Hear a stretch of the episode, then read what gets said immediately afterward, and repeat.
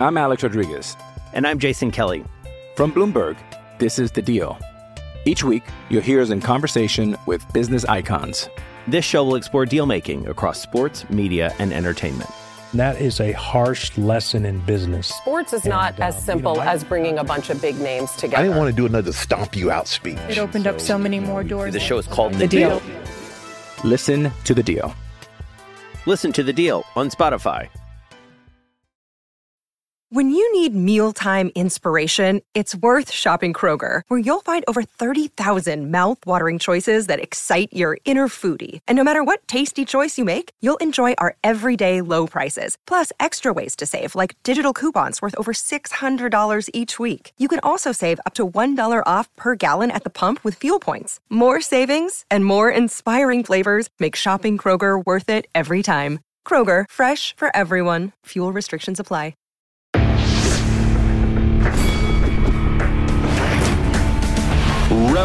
Reveille, donks.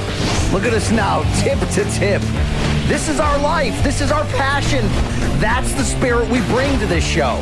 I'm Luke Thomas. I'm Brian Campbell. This is Morning Kombat. It's a locked and loaded, fully ready to go Morning Kombat. Hello, everyone, on this Monday, the 12th of December. 2022, and what a Monday show we have for you. Hello, everyone. My name is Luke Thomas. I am merely one half of your hosting duo. I join you from the capital of Estados Unidos, right here in Washington, D.C., joined by a man who was absent Friday, who was very much missed. I have to say, he was missed on a Friday and had a weekend of his life, apparently. I'm not sure exactly all the details, but I'm looking forward to hearing more. It's my friend and yours, the king of Connecticut. It's Brian Campbell. Hi, Brian Campbell. Uh, Luke Thomas, good morning. Thank you. I had a fantastic weekend. You know, sometimes, Luke, you do have to uh, press pause on the good life, which is, you know, our award winning careers, everything we got going on to, you know, get together, cousin Mike's wedding. There's all these NASCAR drivers there. It was a big time party down there in Charleston, South Carolina. And Luke, I was right there in the middle of it. Okay. I didn't miss the fight game one damn second. All right. I can well imagine. Uh, how much dancing did you do? That's really the most important question. And is there film of it? There is film of it. I should, you know what? I should have, I should have played the video on the show today. We will have a still shot later from the uh, from the event, but uh, on have you seen this shit? But you know, I, I've been known, Luke, in my family circles to cut a rug uh, pretty consistently. So uh, you know, it was it was cool. It was really cool, Luke. Dude, Charleston is one of America's um, gems, and I'm I'm very late to the party on finding out that with the history, the culture, the the you know everything across the board, and uh, you know really nice service workers, unlike your home city. So uh, thank you Yes. very much, uh, South Kakalaki, for uh, welcoming me in so uh, so lovingly there.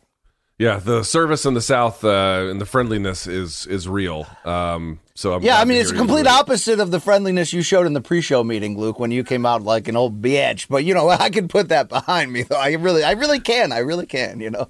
Uh, we'll, we'll see if you can, Mister. I show up 30 seconds before showtime and then want to conduct business. But okay, neither here nor there. We have a lot of business to attend to, BC, as you well know. A busy weekend that we had. BC and I were in briefly in Connecticut to do some of the previewing for Bellator 289, which we're going to talk about. UFC 282's last pay per view. What a weird ass pay per view this was. We'll talk about it. Plus, Teofimo Lopez kind of got a little bit lucky, to be honest with you.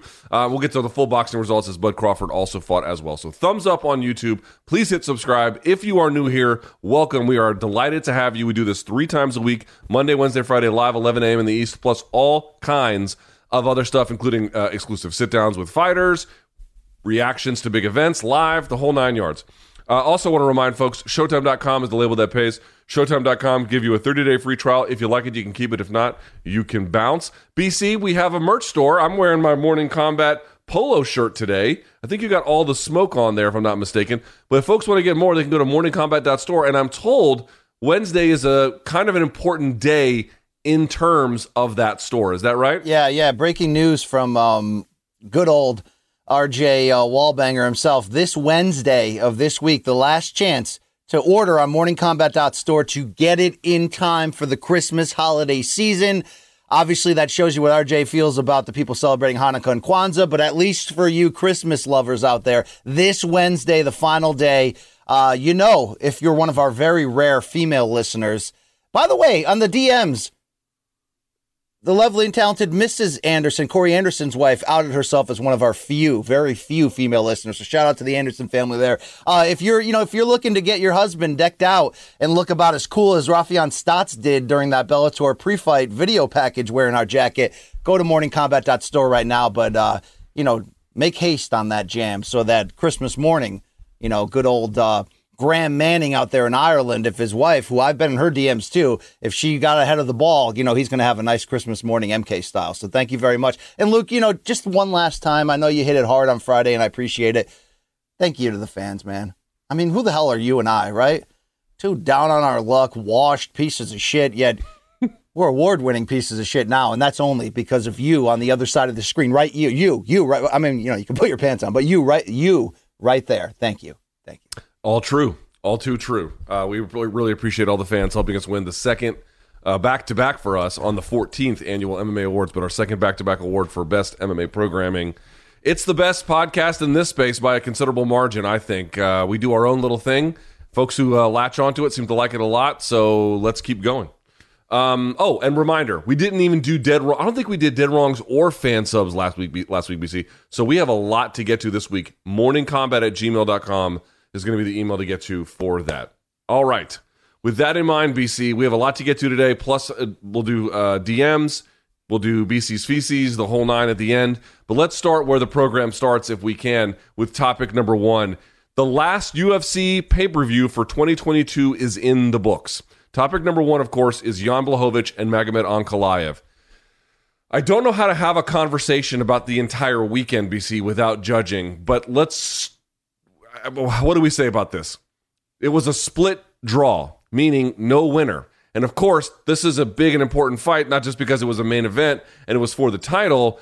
Remember, the title was unclaimed because the previous champion had dropped it. This was designed to see who was going to get it. And then the winner of this was supposed to fight Glover Teixeira. We will talk about Glover in a minute because he obviously turned out to be part of this whole story. First things first. A, what can you say about the performances of Ankalaev and Blachowicz? And B, and perhaps that's the more important one, did the judges get it right? No, they didn't get it right. What can I say about the performances? Look, they, they, you know, it was a title fight, and these guys, you know, did their best in a largely shitty fight to come out there and try to have moments, and both of them did. The main event, like the co-main event, very close fights. But you know, Luke, after Look, this wasn't a spectacular calendar year for the UFC, but damn, was it solid and consistent across the board. But I think we rightfully said, looking into this final pay per view, used to be New Year's Eve. Now it's a few weeks earlier. Lack of star power, flight, fights falling apart. UFC, unfortunately, you know, stepped in the puddle and had a had a just not a great night at the office. Uh, this is not Planet Fitness, okay? This is a judgment zone, and the judging here in this case was off. The decision making, to be fair, Luke, on the overall light heavyweight title picture seemed very off, almost as if UFC was, you know, stealing from Peter to pay Paul. And this draw in the end was almost like, well, that's what you get sometimes for, for trying to, you know, panic a little bit. I mean, we could have had, this could have been Glover versus Ankalaev in Brazil next month. And now we have even less clarity, but I don't think it's the two fighters' fault. It took this fight a while to kind of heat up. It wasn't the most entertaining, but both had their moments, both established to a certain degree what they do good. And at the end of the day, this was a three rounds to two fight for Magomed Ankalaev. And not only is that BC's opinion, it's seemingly Jan Blachowicz's opinion as well. And Luke, if it wasn't for that third judge, uh, in this case, who gave Ankalaev a 10-8 round in round five that I just rewatching, you know, this morning just could not get behind and couldn't agree with, this would have been a split decision win for Jan, which, you know, as much as it was a close fight, as much as it seemed clear, maybe outside of the first round, which was the closest, that each seemed to have two rounds of their own. I, I, I didn't love the scoring. I didn't love the development. I didn't even love Dana's decision to bring in two new fighters to fight for the title. This was sort of an unfortunate ending to a, a largely patchwork card. But Luke, let's first and foremost on these judges. I mean, if is Jan winning by split decision in a, in a sense where all of us, including him, would have disagreed worse than a draw in which neither man advances to a title fight? Look, I'm having a lot of trouble, sort of like under not understanding because it's clear what happened, but like okay, well, what happens if uh, you say we're going to get into it in a minute, but what the hell happens if Glover and Jamal Hill end up, you know, having a weight issue or end up fighting to a draw? We go further down. We we calling up Jon Jones soon to bring him in. I mean, in a lot of ways, it's sort of like what a shit sandwich that the light heavyweight picture became. Not the UFC's fault that year he got hurt, but the decision making afterwards turned out to be par for the course. Unfortunately, these scorecards played all into that picture. It kind of sucks, Luke. Both guys gave good effort. Ankalaev started just a little bit too late as he seemed to take a while to figure out uh, Jan's strong counter striking, particularly to the calf kicks and all that. But once he did, for the remaining time he had left, I thought Ankalaev showed us exactly who he is. Yes, his hammer belongs in that cupboard. Uh, you know, we can pull it out. Uh, damn, dude. I mean, I mean, what? it's like it doesn't really matter what we thought about this fight. Neither guy's the champion, and neither guy's fighting for the championship next. So it's a it's a big bowl of fuck you right now, Luke. Right? I mean, it's just like what the what what where are I- we it- right now? It's, a, it's as if they and they never fought. It's as if they never fought. We have no more clarity about the situation after the fact than we did before, right? I mean, here's the situation. I thought this was a reasonably clear 48-47 situation for Ankalaev. I sub two by the way, it wasn't just one, it was two of the judges. I'm looking up, up right here. Two of the judges, Derek Cleary and Sal D'Amato, both gave a 10-8 to Jan, excuse me, to Magomed Ankalaev in rounds five. The difference was Derek Cleary also had rounds three, four, and five altogether with Ankalaev winning, right? So he ultimately was going to win no matter what on Derek Cleary's scorecard. He just got a little extra bonus as a consequence. It's the it's the Sal D'Amato card that ends up being the 47-47 because he had the first three rounds for Jan. I, I just don't agree that he won the first three. I think pretty clearly he won the second and the third. I thought Ankalaev, frankly, won the first one to be quite candid with you. Um, I, I I guess none of the judges scored it that way. That's interesting. Wow, they I didn't mean, give look, it's- single it's- one. it's fair to say that if you gave Jan the first round, it's not a crime. It was a closest round. Sure. But I thought Ankalaev had done more. Clearly, you give Jan credit because he's a stubborn out. He hits hard. He's got great timing. He's got great poise. Rounds two and three, when he came back and established the leg kicks, that's Jan Blachowicz fighting right there. But damn, did Ankalaev turn it on down the stretch and to see Blachowicz also be like, yeah, I definitely didn't win it. I'll have to rewatch it. I mean, look, I get it that the judges don't score the fight after the fact. The judges don't know or care if the fighters thought they won or lost. But when you package this with the Paddy Pimblett fight, which we'll get into in a second, it I mean it just sort of sucked. What a wah wah end. And you know, is this the UFC's fault? No, unless we're going to specifically critique the decision making on who fights for a title. But look, uh, here's what I learned about this fight. That Ankala- Ankalaev is the real deal. But unlike his compatriots, and I don't necessarily just mean, you know, Dagestan compatriots, I mean the whole greater Eastern European hammer movement that we're talking about. Separate from uh, Money Lion Hammer of the Month for a second. Just these guys that are coming out here, they're well rounded talents, they're absolutely dominant. They fight like soldiers and, and robots in a good way. I think the difference between Ankalaev and everybody else who's coming the hell on right now is a little bit too poised and patient. Once he can start going downhill, he's got you. It just took him a while to figure that out. But like we both established, still look like he won one, four, and five. Only he's not going to get a chance to get to get that back. You know what I mean? I mean, Luke, would you have been upset if UFC said, "Okay, judges scored it a draw. It was what it was." But let's wait two months, three months even, and we'll do Ankalaev versus Glover like we probably should have originally done. That was the way I thought it was going to go. And we'll talk about Anthony Smith a little bit later as well, because Anthony Smith in the first quarter of 2022 was supposed to fight Jamal Hill, which was a good fight, and I think a fight that made sense. And now it's Glover versus Jamal for the title in Brazil, which I don't necessarily hate, especially given the circumstances that we don't even have a champion at this point.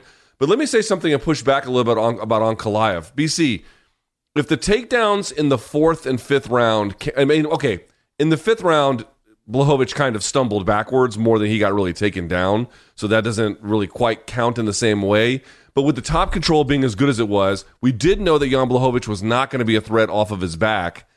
And he got torn up in those first two to three rounds with the leg kicks, did Ankalaev. But the takedowns came as easily as they did in the championship rounds. It's like, dude, why weren't you doing that before? You could even go back and hear his corner saying to him for Ankalaev, dude, what are you doing? Go over there and take him down in the first five seconds. Quit playing around with this guy. They were they were furious, begging him. and he didn't do it until too late. I will say this: the judging is weird in this one, not nearly as weird as the co-main, which we'll get to obviously here in a moment. So I don't know that the judging is like the only problem with this fight, although it is certainly something of discussion. I gotta say, as good as Ankalaev is, some fight IQ issues to not go for the takedown earlier in this contest. Yeah, we he's even a little mentioned too it. patient, dude. Way let that patient. hammer go. Way too patient. So I don't know. Like back to the original question, I sort of rambled out. I want, I want, I want you to actually answer this. Even Jan didn't thought didn't think he won. So Right. did did Sal D'Amato, who who correct me if I'm wrong, but he's a solid, rock solid reputation, correct? Um, I would not say rock solid. I would say pretty good. Okay. If he hadn't done what he did, a 10-8 round five, was it a dominant round for Ankalaev? Yes. Was it a 10-8? No. I mean, I, Darren Till, Dricus, Du Plessis round one?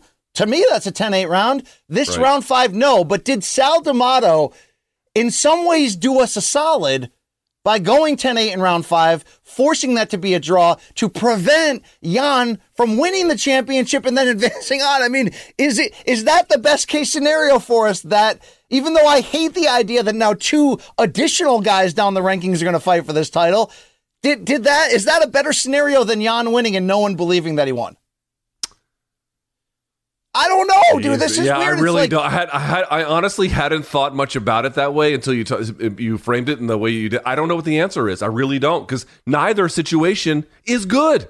Either you have a guy everyone sees. I mean, everyone likes Jan Blachowicz, but even Jan was like, I don't know if I won that shit, you know. And then on the other side, you have no champion yet again in a contest where I suspect that there will be some kind of finality because most of the time there is, but. Yeah, dude, this is not great. And it's not great because you didn't have two bad performances from fighters, but you had kind of, you know, uneven ones, right? Where one guy was really either good in one place or he just wasn't, and then vice versa. And then the judges are trying to make heads or tails of this with the criteria that they have, but it's all very imprecise. And you ended up with exactly where you started. Well, who it, it, no- nothing got accomplished by the main event on Saturday. And I Can we laugh about really it? That's the biggest issue. It deserves like it. It does deserve like, and this is not like aimed at Dana or the UFC, but it's just sort of like, you know what I mean? You you, you take a few risks, and sometimes it all it, it's all shit in the end, and it all falls down. It all fell down on the UFC this this this past Saturday night. I mean, it did, Luke. It's just well, sort no, of like but it did and it didn't, right? Because we're watching it live. I know you were gone, but here was the weird part about 282, man. Through the first 10 fights, they had 10 finishes. I mean, it was on pace to be, you know, potential card of the year territory if obviously the main and the co-main had to be excellent, but it was a good night. It was a great night. And then when they got to the co-main and then the main, everything fell apart. So it wasn't Yeah. all bad, it just ended bad. it was a tale of two cities, Luke, and you know the the French did great, but you know. Um, all right, let's talk about that fight between Jamal Hill and Glover Teixeira for a second. And we talked about this, I think, on Friday. You were out, which was that if you just look down the rankings, if you take out the folks who've already fought or are injured or something like that, then Jamal Hill, even though he ranks seventh, he would be the next logical guy in line. That's just how the math would work. BC, what do you make of Glover Teixeira versus Jamal Hill? All right, here's the deal. Glover Teixeira deserves the shot at the title. I felt he deserved a shot last, you know, Saturday night at the title. I get that he, in some ways, took himself out of that event by not being willing to fight Ankalaev on such short notice. Okay, he seemed to be, he seemed to have the leverage as a name, as a former champion. They didn't take him up on the idea to rematch Jan on short notice. So, staying true to the idea that the belt's on nobody right now. So let's go back to Glover, who's willing, just won the championship, just fought his heart out in a loss to, to Yuri or Yeezy, depending on your stance. Um, I- I'd say, okay, I'm happy that he's fighting for it. But like, I'm not here to criticize anything Jamal Hill's done. In fact, you look at the recent record coming off of his his his only UFC loss, his only career loss, which was a first round TKO to Paul Craig in 2021. God, those three straight victories, all by stoppage, two of them by first round knockout. The names Jimmy Crute, Jimmy Walker, and Thiago Santos are a nice escalation. Yet, did he earn a title shot with those three wins? Hell no. So eh, this isn't, you know, I'm not here to hate on Jamal Hillman. He's got a sweet jump shot, by the way. I saw him on the court. He's also a very good fighter, but he just got to cut the line in it's such extreme fashion. Now look, the, you know, extreme measures cause, you know, extreme circumstances cause for extreme measures. This was that.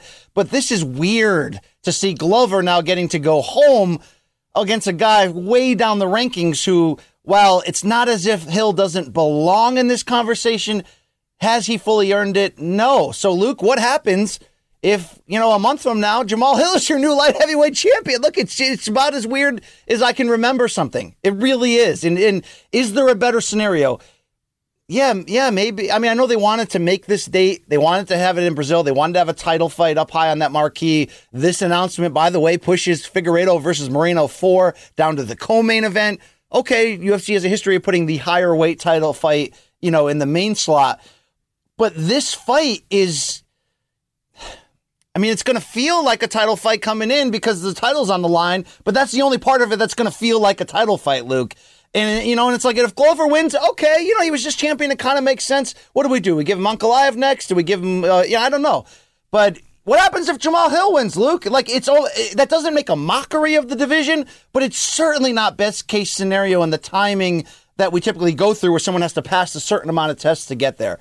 It, it, it's a shit show at the moment. It really is. It is, and and and, and I don't say that on uh, you know out of like anti UFC stuff, but it's it's largely a shit show at the moment. I mean, you've got people tweeting what has to happen before Jon Jones decides to take that muscle off and come back.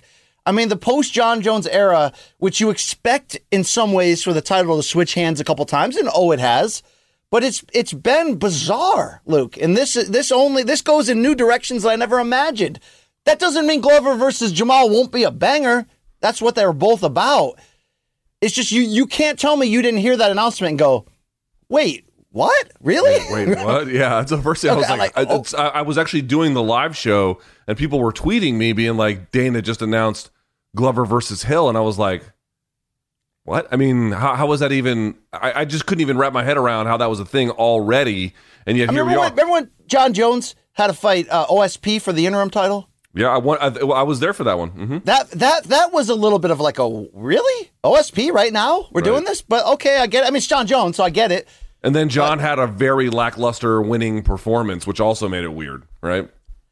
But I mean, I, I just here, here's yeah. something else to think about. BC, there's a lot of angles here. Again, I, I really think folks. I have been high on Ankalaev, and I still am high. I think he, I think he won this contest, especially was dominant down the stretch after being hurt. He's obviously very talented.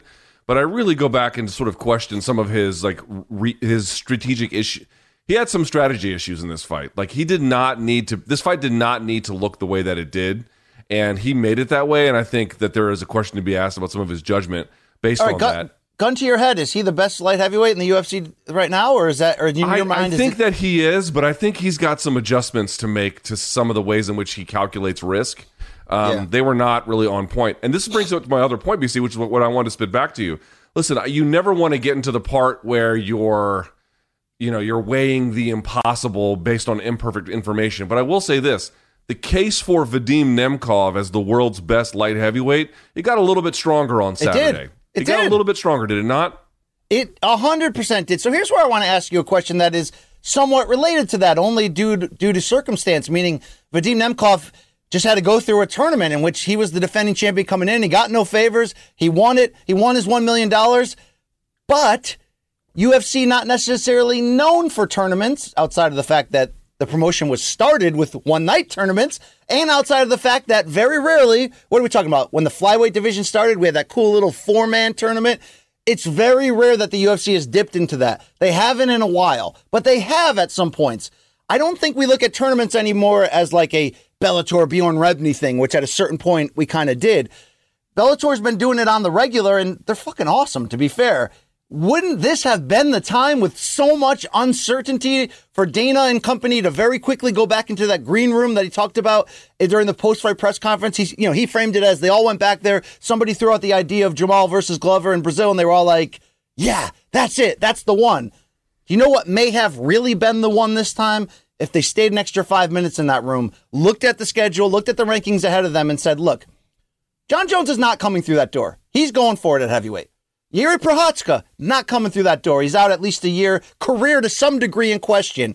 But we've got a group right now a, a, a parity heavy group of mixed hammers, mixed in terms of experience and accomplishments, but all kind of about the same. Luke Thomas, why the hell not an announcement Saturday night of a four, six, eight, whatever amount of man tournament you want, taking these names Glover Teixeira, Jan Blachowicz, Magomed Ankalaev, Alexander Rakic, Anthony Smith, Jamal Hill, Krylov if you need him, Paul Craig, whoever you want to do, Ozdemir, whatever you want to do, and just saying in Brazil, Glover and Jamal are going to fight for the interim title, or don't do the interim title. Just go. The tournament starts in Brazil, step one, and you're going to want to see this because all these guys are hammers and they're all uh, excited and aggressive. Wouldn't that have been a cool circumstance, a surprise turn in a unlikely to predict situation, which is this division just kind of expl- imploding in front of us? Why not go tournament, Luke? Is that because Bjorn ruined it? I don't think so. I think it is. He's not that he ruined it, but as long as that idea is seen as something that competitors and smaller promotions outside the UFC do to set themselves apart, UFC is never going to want to borrow their idea. If there was a way to like borrow it and then make it seem like they came up with it, then they would. But a tournament, even though they are the ones to your point who originated with it in MMA, but that was so long ago, different era, different owners, different company, blah blah blah. They're just not going to go with it. I do agree; it would bring clarity. It would bring some forced um, a resolution to the whole thing, but a tournament just seems very, or even a four man. I mean, a four man one they might do. That's what they should have done here. They should have done some version of Ankalaev versus uh, whoever they want to do it. They could have done a four man tournament here. I don't want to say the names in that particular order, but you get the idea. Like there was a possibility here. Now they're just kind of having to do the. This is listen. There are strengths and there are weaknesses to the matchmaker model, and the matchmaker model where a matchmaker you know begins to pick the fights is, I think, in general, the best model, but it has noteworthy weaknesses. And one of the weaknesses is if you get judging that just happens to go a certain way, you can actually get no clarity in your division, no ability to rank, no ability at the top anyway, to put a champion, a belt on someone, and you end up with this stasis that serves nothing. The matchmaker model can't actually really solve that problem nearly as well as the tournament model can, but here we are. All right. Well, Luke, I don't want you to go too far past that. You said no, that's what the other confer- you know, the other promotions do. But what about the Demetrious Johnson, Ian McCall, Joseph Benavidez? Who the hell was the fourth guy? I forgot. Tournament? Yeah, but that was pre PFL, pre Bellator returning to tournaments. So is, can't I mean, you say, hey, look, we've been doing this shit since before you guys were even born, right? I mean, to some degree, you can. Is it, Luke? Is it the fact that the other tournaments offer one million dollars to the winner? Is that the large? Is that the large issue that Dana has with this right now, dude? Is that it? It's like, wait, we got to pay more at the end of this shit? Yeah, uh, no, hell no, hell no. Yeah, but no, yeah, may, dude. Maybe, maybe not. I just, I just feel like they, uh, as long as here's the difference. Uh, as long as in the modern era we're, we're living in now, the current times even is a better way to describe it, more than modern era because that spans some years as long as the current times that that tournaments are associated with with with other promotions, I just don't see them going down that road. You know, I just who I was the fourth be, guy I, in that tournament? Good idea, but who was the fourth fourth guy in that flyweight tournament? I can't remember. You? Uh, Urushitani, I think was his name. Damn, good poll right there. I, is that true? I I feel like I've I forgot that ever happened. I think it is Urushitani. I have to double check, but I believe it's Urushitani. Yeah. Okay. Okay. I mean, look, like, again, no disrespect to Jamal Hill, but what will be your reaction if he knocks out Glover to win the championship? Nothing. He he's a good champion? fucking. He's dude. Jamal Hill can, is, is a phenomenal striker. Like nothing would surprise me. Good for him. Okay. All right. There you go. But damn, now Luke, I don't want you to to rotate too far off this topic without addressing uh, your boy Ramzan Kadyrov's uh, oh, social yeah. media rant against Dana. Uh, yeah. Given Dana Ramzan's has done an interesting history, bit. Dana has, I think, because I believe wasn't Kadyrov at like a Moscow event? I can't be sure about that, but you know, the, the point. Is that being the one is, with uh with uh Greg Hardy and uh in Volkov? Could have been, could have been. But Dana has been. People are like, oh, the the media never ask about Dana. Well, the media's got some problems, but they have asked Dana about Kadyrov before. I've seen them do it, and it, I think a couple of times, in fact. And every time he's like, "Who are you talking about? Never heard of this guy. No, who's that? I never." And he plays that bit where I his hearing is impaired, but he kind of plays it up to be like, "I don't even really understand what this is." I suspect he'll do the same if someone asks him about it because it's like, how, do you really want to get sideways with a murderous tyrant? You probably don't. But uh, either way, yes, if you guys didn't see it, Ramzan Kadyrov, who of course Magomed Ankalaev is very closely uh, associated with Ramzan Kadyrov, the leader of Chechnya. When I say leader, I mean like murderous tyrant. And uh, the murderous tyrant came out with a bunch of statements, uh, or a, a long one anyway, about how Dana needs to fix this, give the belt to Ankalaev, restore integrity by apparently going over the heads of the judges, and I mean, then the- giving him the belt and making him the champion. the tone the tone of it was like hey stupid you should have Yeah. saw this coming why didn't you step in and fix it like uh, like okay we all sometimes accuse the ufc of everything but they for all we know they don't control i mean did dana want doug crosby to be the name everyone's tweeting after this this card no so they don't they don't control the commission and the judges for all we know but if you find out kadyrov was a silent investor in the dana white slapdick league luke would you would you be the journalist that red flags that and and uh yeah, would I would, like, I would "Yeah, definitely take that public. Yeah, I'd be like, you taking money Uh, from that fucking guy? Yeah, sure. Gaff did confirm to us here, Luke, that uh, Yasuhiro Urushitani was the fourth one. He, he was the Yeah, Shooto champion. Urushitani. Yeah, coming right. in. Nice work there, Luke. Um, Very good. I, I'm I not mean, new so- to this, BC. I'm true does, to this. Does Dana, you know, clap back, or does Dana just go, "Nah, those them dudes are." Little, I mean, because Kadyrov is the same ilk of the people that ran Dana out of cardio kickboxing, correct? Oh no, worse. Oh, much worse. Much worse.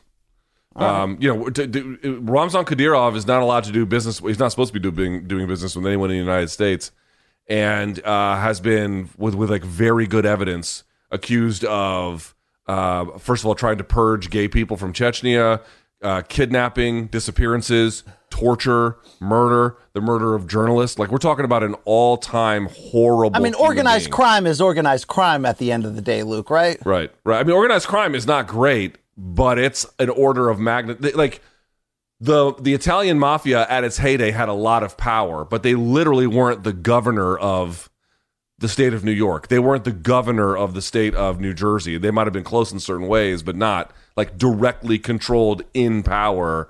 Kadyrov is directly controlling in power and has, by the way, Putin's sort of like level of support by virtue of how uh, loyal he is to his interests. So, yeah, it's a, it's a, he's a bad dude. He's a really bad. Some people think weed is a gateway drug to like heroin, and we all disagree on that. I wonder if fraternities are a gateway drug to to like organized crime and mafia at the end of the day. Luke, the only the only connection I have to Whitey Bulger is the nickname for my my Bozak, Luke. Okay, that's the only thing. All right.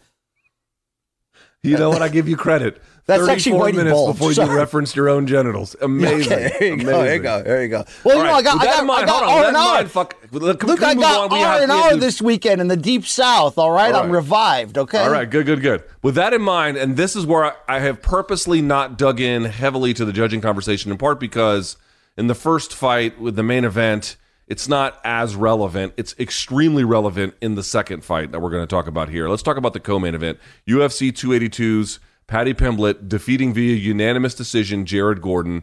So, BC, I have a lot of thoughts on this. I actually have not shared yet, even though I reacted in real time. But we have not had a chance to get even your basic first reactions.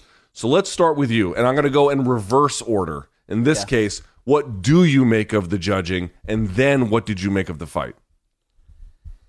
Fight kind of sucked. I mean, it was it was it was you know it was competed on even terms, and I think Rogan was right to call it during the broadcast that, especially in round three, which really didn't finish much striking, but you know it's just constant standing grappling. You know, yeah, they used a lot of effort there, but the fight stunk.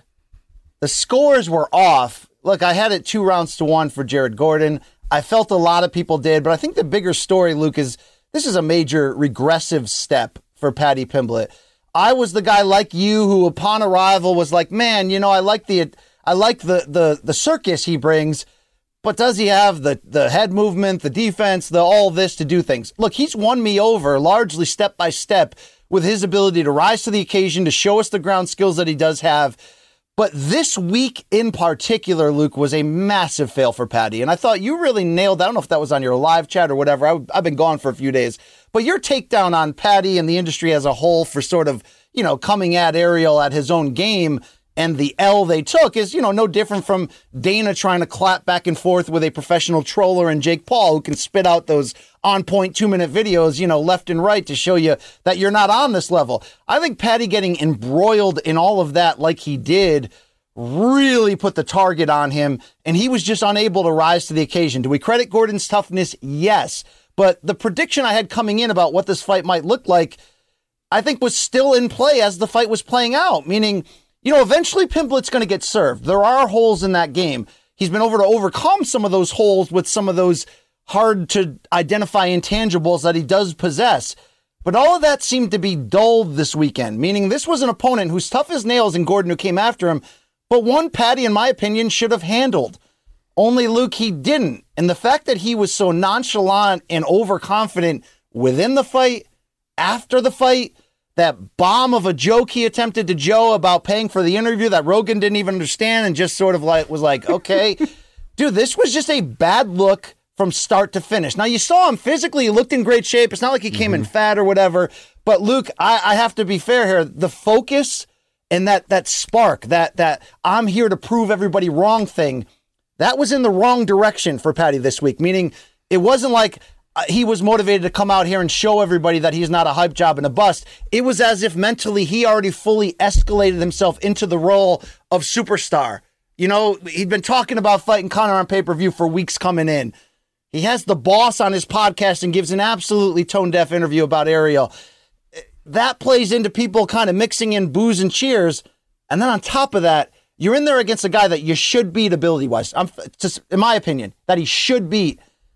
And, you know, he's just, he's getting beat to the punch in the first round. And, you know, judging wise, how the hell do you give Paddy Pimblett that first round? I just didn't see it. Closest fight overall. But he took a step back in terms of his growth as a fighter, no question. He deserved to probably have lost this and had to force himself to rebound. But instead, he sort of survived in advance with a double middle finger. And, you know, between this and the post fight press conference and, you know, what do you want to do next? I don't care. Whoever they put in front of him. I mean, it's just like, it's. He, he made a wrong turn, Luke. Is he buying into the Paddy headlines a little bit too much? Is all this barstool bullshit with everybody in the crowd in wigs? I love hype. I love circus stuff. I love trash talk. But what made Conor McGregor so successful in doing that better than anyone ever did in his rise? Winning the fights and pretty much winning them spectacularly. During that insane run Conor had, it's not like he was having these close decisions where we argue after the fact that he actually lost. Dude, he went in there and took care of things. Paddy's already stepping into the character a little bit too aggressively without making sure, in my opinion, that the the fine details are all are all you know are all handled in the right way. Luke, mm-hmm. this was a straight up regression, and I think with with, with a sort of a bad PR week mixed in, he he's gonna have to go back to the drawing board, and he's gonna have to win us over because if this is the fighter he actually is, then stepping up in competition is only going to get him closer to that first L. And it's not like the career is make or break. This isn't, you know, what we sometimes wrongfully look at boxing where one loss shows you exactly who somebody is. No, no one's trying to say that. But dude, he talked a big game this week talked a big game during the fight. He talked a big game after it, but he did not have a performance that backed it up. And if anything, he was lucky to survive in what I thought was really just some shitty judging across the board. It's two rounds to one for Gordon. Could have been a split decision win or a split decision loss either way, yeah. But to see Paddy, the favored, you know, the favored son, come out, it only fuels people to go, oh, Dana and company paid off the judge. No, I don't believe they paid off the judges. I think it's just a shitty performance from the judges who had a better view than I did. But this definitely was a slow your roll movement to what is the true, wait for it, UBL.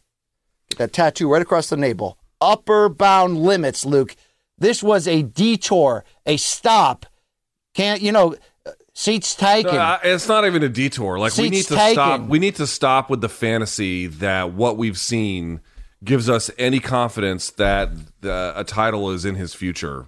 Like, okay, so for example, for example, this was his fourth fight in the UFC, right? Pop quiz, BC. What was Conor McGregor's fourth fight in the UFC? Uh, Dustin Poirier. Correct. And what happened in that fight? He knocked him the fuck out. To be fair, in in a round, in a round, he finished him off in a round. Do you know where Poirier was ranked by most places at that time in that moment, September of 2014? I'm gonna guess no worse than sixth. How about number five? Okay. So let's let's compare the two for all the people being like, "Oh, he's the next guy." Dude, no, the fuck he's not. Not right now. That Conor McGregor in his fourth UFC fight fought Dustin Poirier knocked him out inside a round, and he was ranked fifth. Jared Gordon is a very talented fighter, but as it stands today, is unranked in the division. Like we're not even talking about people remotely on the same level. The biggest winner at UFC 282 was Ilia Topuria, who we'll talk about later. Matter of factly, like that is someone who's got real potential. That is someone who clearly either will fight for a title, maybe even win one, maybe even hold it for some time. That guy is is on the level. Paddy is certainly a very talented dude, and I will be cleared again. His back attacks and his fence wrestling are elite. Those are elite. But the rest of the game, which is huge portions of it, are not. It's not. And it's not uh, it's not it's not even me. This is it sounds like we're being insulting by not like exalting every portion of his game, which is not what we're trying to do. We're trying to make accurate assessments. We can say based on evidence. And by the way, we're talking about a guy who's got what, 23 plus fights, something like that to this point, who's been fighting for over a decade in Paddy Pimblett, or roughly a decade anyway. I think he made his pro debut in 2012 right? So he's got a 10 year pro career. He's 20 plus fights in. In his fourth UFC fight, he barely eked out a win due to poor judging in my in my uh, estimation because I think he lost against an unranked fighter. Guys, not even on the same ballpark, not even the same universe as what Conor McGregor did back when he was fighting everyone in 2014 and 2015 and on. Not even related. Now, how'd you score put, it, dude? How'd you score? How did I score it? I scored it two rounds to one for Jared Gordon. I had him winning the first round cleanly. Second round, I recognized is a little bit close. Third round, I recognize is also a little bit weird because it was control time without much a lot behind it, and so it's really hard to know. But if someone gave that one to Paddy, it, it, it wouldn't bother me at all. It's fine. I get it. But BC, I think we do need to have a discussion about judging. I think we need to have it on two different levels. Okay? Here's the first level I want to have it on. Namely, it is true that after every disputed decision, a lot of people are happy and a lot of people are sad, and the people who are sad get out and cry robbery. That is very true. People cry robbery in inherently close fights all the time, and that doesn't really do anything. It doesn't mean anything. It's just sound and fury signifying nothing. On the other hand, BC, this is my problem, and this is why I think people are frustrated. If you look at this fight, only one round was consistently given to one person. Round two was given 10 9 to Paddy, which I don't agree with. And in fact, here's my point the other two rounds uh, were could have gone either way based on how the judges scored it. Some people gave it to Paddy, some people gave it to J- uh, Jared. And of course, we've seen three round fights before where there was no unanimity with the judges, where each judge, there was no single round where all three agreed. In this particular case, it was the second, but it didn't have to be that way. I want to point out something here, and this is my main problem with the scoring criteria. To me, it is not impossible to argue 30 27 Gordon. It's not. To me, a very strong scorecard is 29 28 Gordon. It is, to me, less conceivable, but I could understand a 29 28 for Paddy based on the way Judge Chris Lee had it, which was 10 9 for the first one and then the other two for Paddy, right? That, that, that I understand. And honestly, while I could not agree with it, you cannot say, based on the way the judges scored it, who they both, two of them gave round one to Paddy, that it is it at least conceivable right? And arguable to your authorities there at the commission, if you scored it this way, is 30 27 Paddy based on the scoring criteria in play. Not that I'm asking you to agree with that assessment, but based on the amount of latitude that we grant, where two of the judges gave rounds one and two to Paddy, and another one gave round three to him. So all three are in play there. In other words, we have a scoring criteria where 30 27 Gordon and 30 27 Paddy are both in play. Folks, people, listen to me very clearly. This scoring criteria is not good. It gives so much latitude, individual latitude to interpretation and to the judge's own estimation of things that you do not get any clarity or any difference between a good scorecard and a kind of shitty one that you can fudge and see. This is the reason why everyone is upset because we have so much room accommodated for dog shit judging that we grant as acceptable under the circumstances by virtue of the latitude granted. Fuck that. Well, this scoring criteria blows. I'm tired of people defending it, and yeah. we need a different and better system. I mean, it was a it was a perfect storm to get this to be one of our lead discussions. Meaning, Doug Crosby putting in the outlier scorecard in Bellator with Sabatello the night before, flying across the country, and having an you know another shitty scorecard in this fight. Simultaneously, all three judges scored it to the favored son that nobody thought won. Then you add in what happened in the main event, where all this did to me was once again put back in the spotlight that we not only have one problem related to MMA judging and scoring, we have many, Luke, using the boxing 10 9 must system. Nobody knows anymore what a 10 8 round is. At some points, you know, there was overcompensation of anything dominant as a 10 8 round. Now everyone's afraid to do it again.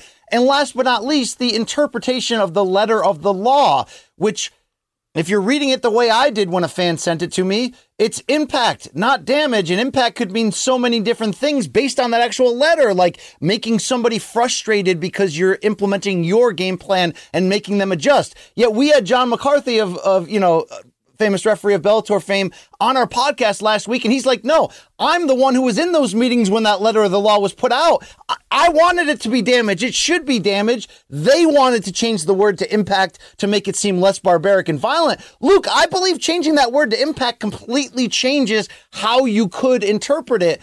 All that leads to a large shit soup, which is what we're all going to be, you know, swimming in until changes are made. This just happened to be a perfect storm this week of Crosby flying all over the globe and all this sort of like, did the favored son win when he shouldn't have? At the end of the day, was this fight close? Yes. Should it have been two to one Gordon? Yeah, both of us and everybody online is telling you that same thing. But you know, these problems are going to stay these problems, Luke. You know, whether you want to go to five judges instead of three, or you want to go to almost a point scoring system, somewhat a la amateur wrestling this is what you're going to get continuously in a fight where it's not like this isn't even like MVP versus Logan Storley, where you're like, okay, it depends on how you interpret that letter, which side you're going to lean. This just seemed like people are leaning all over the place, and I don't really get it, Luke. I'll say this, uh, you know, everyone does this bit about like, oh, well, if we use this system in this case, it would be better without recognition of like, well, how would that work? How would we implement it more widely? And yes, it's very easy to say this one particular system would make a better choice than this one, but would the system work better overall? It's a separate debate. However, BC, I've been very consistent on this show. I do think one has a one championship has a much better system for adjudicating fights, and you could not fucking tell me in this contest. Listen, I have the stats right here. Round two. Remember, round one is the cl- clearest round for Jared Gordon, and two of the judges didn't give it to him. Like to me, it's like, dude, what the fuck are we doing here? This does not make any sense whatsoever. So there's a problem I want to get to there. But BC in the second round, the round that they all gave to Paddy, 28 to 24, Paddy had a four significant strike lead, which is not much, but something. And of course, that's quantitative, not qualitative. However, Gordon also had a takedown and had two minutes of overall control time, partly along with that. Like the idea that that's a clear round for Paddy, but round one with its math is on a clear round for Jared Gordon just makes no sense. If you judge that fight as a whole, which guy took the fight to the other guy the most? Which guy did the most activity? Which guy was trying harder? Which guy was the one who, by the way, by virtue of the punches he was landing, getting the other guy to back up when he was trying to uh, launch an assault? It was Jared Gordon. It was Jared Gordon the entire time. This is fucking bullshit. And I'm so sick of hearing all the time. It's like, well, this scorecard is okay, and this scorecard is okay, and this scorecard is okay, and this scorecard is okay. If all of those scorecards are okay, then your criteria is not very helpful. It doesn't really separate the wheat from the chaff, hardly at all, which we need the most of in these contests. Now, BC, you brought up something else that we really got to talk about, which is Doug Crosby, a guy who's been fucking off for as long as I can remember in this fight game. Seven years ago, Chuck Mindenhall wrote a feature on him. If you've never seen it or read it, it's, you know, this guy just believes he has a different set of wisdom that is above the rest of us mere mortals. Meanwhile, he turns in some of the worst fucking scorecards you've ever seen in your life. What'd you want to say? Could you educate me? I don't know much of his history, but I'm told that he was on Chael's podcast and, and now these files are deleted and he said some offensive stuff and Aaron Bronsteter found the missing audio and put it back out there. I was at a wedding trying to catch up with all this, Luke. Okay. Yes. I mean, basically, if you, I, I, I've not even heard those tapes, which are bad enough, but I read uh, his profile. Doug Crosby hit me up years ago, was calling me leaving me messages. I never returned a single one of them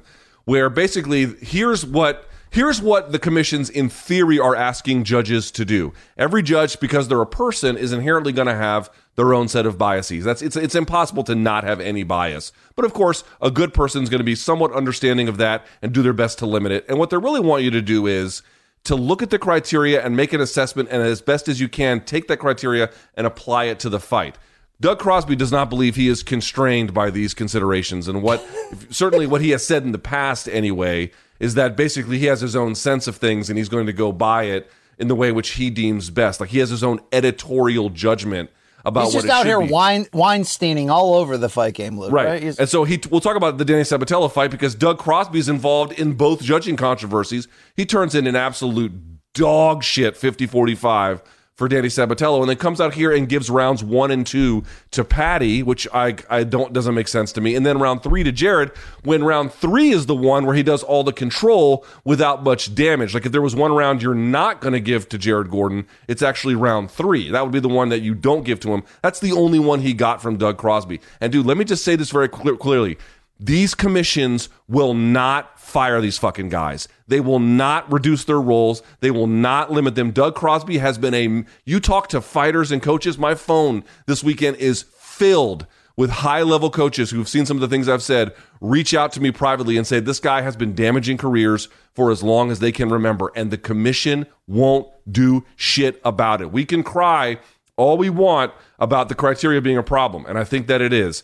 But one of the things that exacerbates it is that they will not do anything about flagging talent who needs to Oh, be either dude. removed, re-educated, Yes. or otherwise have their role reduced. all I can tell you from my history in boxing is that's how the commissions roll. You know how do you know how sketchy the reputation of the Texas Commission is in boxing? Do you know how many times RIP the late Judge Gale Van Hoy just turned out scorecards that were like 12 nothing in the other direction, yet continued to do the biggest fights. Lawrence Cole, son of the former head of the Texas Commission, has had so many in ring botches. Yet, if there's a title fight in Texas, old Larry's there, Luke, from, you know, I want to call her because Danny Jacobs once famously mispronounced this on my podcast. I wanted to call her Adolescent Bird. But I mean, is that the greatest example, Luke, of old uh, Adalaide Byrd, who you know botched the Triple G Canelo fight more, part one more than anybody? Bob, uh, you know Bob, Bob Bennett at the press conference afterwards, like, no, she's completely fine. She's fine. It was just a bad, just a bad I- it's like, dude, what planet are you? She's completely on? fine. Um, but look, the only time I ever saw somebody get run off was CJ Ross. And that's because she put back to back monster stinkers. She scored Bradley Pacquiao one for Bradley, and then she scored Mayweather Canelo six rounds to six. And they got rid of her with two like monstrous misses on the very highest level. I guess short of that, Luke, you're uh, you're untouchable, right? You're you're you're Teflon Don over here in the uh, commission official game. I've said it. I always say it. I believe it. The best way to weed out the good from the bad in the commission is to make the officials. I know my judging friends in Connecticut don't like this opinion, but to make the officials accountable after the event, make the judge, make the referee show up to every press conference, not to get pissed on, but to get cross examined. Show us, tell us what you saw. Because, Luke, this will show everybody watching who really gets it. This will also, in my opinion, educate because, like you said, not every fight's a freaking robbery. It would allow an official to say, look, I'm not on Twitter. I don't have replays. I'm sitting right here and this is what I saw. Do that. If not, this is what's going to happen. But I want to ask you quickly because I always try to devil's advocate ourselves. Are we missing the scoring on this fight? And in particular, round one, which I don't think that's a swing round. I thought that was clear that Gordon landed more power shots that were knocking Paddy's head around in the first round. Yeah, Paddy rallied late, but so did Gordon. Do we- Are we missing the fact? Are we overlooking the fact that Paddy didn't dominate this guy like we thought he maybe he should? Did that make us want to score the fight more even than we should have, Luke? Because you will say this: whether you believe these judges are clowns or true professionals, they are professionals, meaning they go through the you know the conferences, the exams. They you know they they get feedback in theory from their bosses here. So did are we overplaying the you know that whole idea of well Paddy didn't do as good as I thought he should have, so he lost. I, Is that in I- play I mean, I'm never one of these guys who expects him to go out there and like. I'm still in a state where I'm like, let's see what Paddy's got. I didn't go in there with like big expectations. Frankly, I think I thought he was going to win. I think I picked him to win on CBS Sports HQ. I thought he was. I thought he was going to. I knew. I thought he was going to win, but I knew it was like there's a lot we don't know how it's going to happen here. I, I mean, my sense is he should probably get it done, but I guess we'll see. You know, so I, this is not some case. Certainly, I can only speak for myself. I don't know about the wider public, which is I know what you're asking, but um, I, I never went in there with some preconceived notion that this was an unwinnable thing and he's going to get exposed and or you know whatever negative uh, um, editorial viewpoint you you you, would want want to put on this. I went in there being like, let's see what happens. I thought he got boxed around for the first round. And also, here's another part, dude. Go back and look and watch how much Jared Gordon blocks everything. There is so much that just lands on the arms and the gloves of Jared Gordon. And you know what fight it reminded me of? It reminded me of Diego Sanchez versus Martin Kampmann, where Diego Sanchez wins this fight based on activity. And when I say activity, there's literally like long stretches where you can see the crowd roar, where he doesn't even make contact with Kampmann, and yet he still wins. Kampmann like clearly won that contest, but it didn't matter because it looked like just the aggression and the volume of attempts from Diego kind of swayed their judges. There's something to be said for that. I thought a lot of that here was this. Paddy did land some good shots. He was trying to be active. I, I, I well, he didn't get his ass kicked or something like that. Yeah. But he clearly lost. He clearly fucking lost this contest, and I don't know how that's.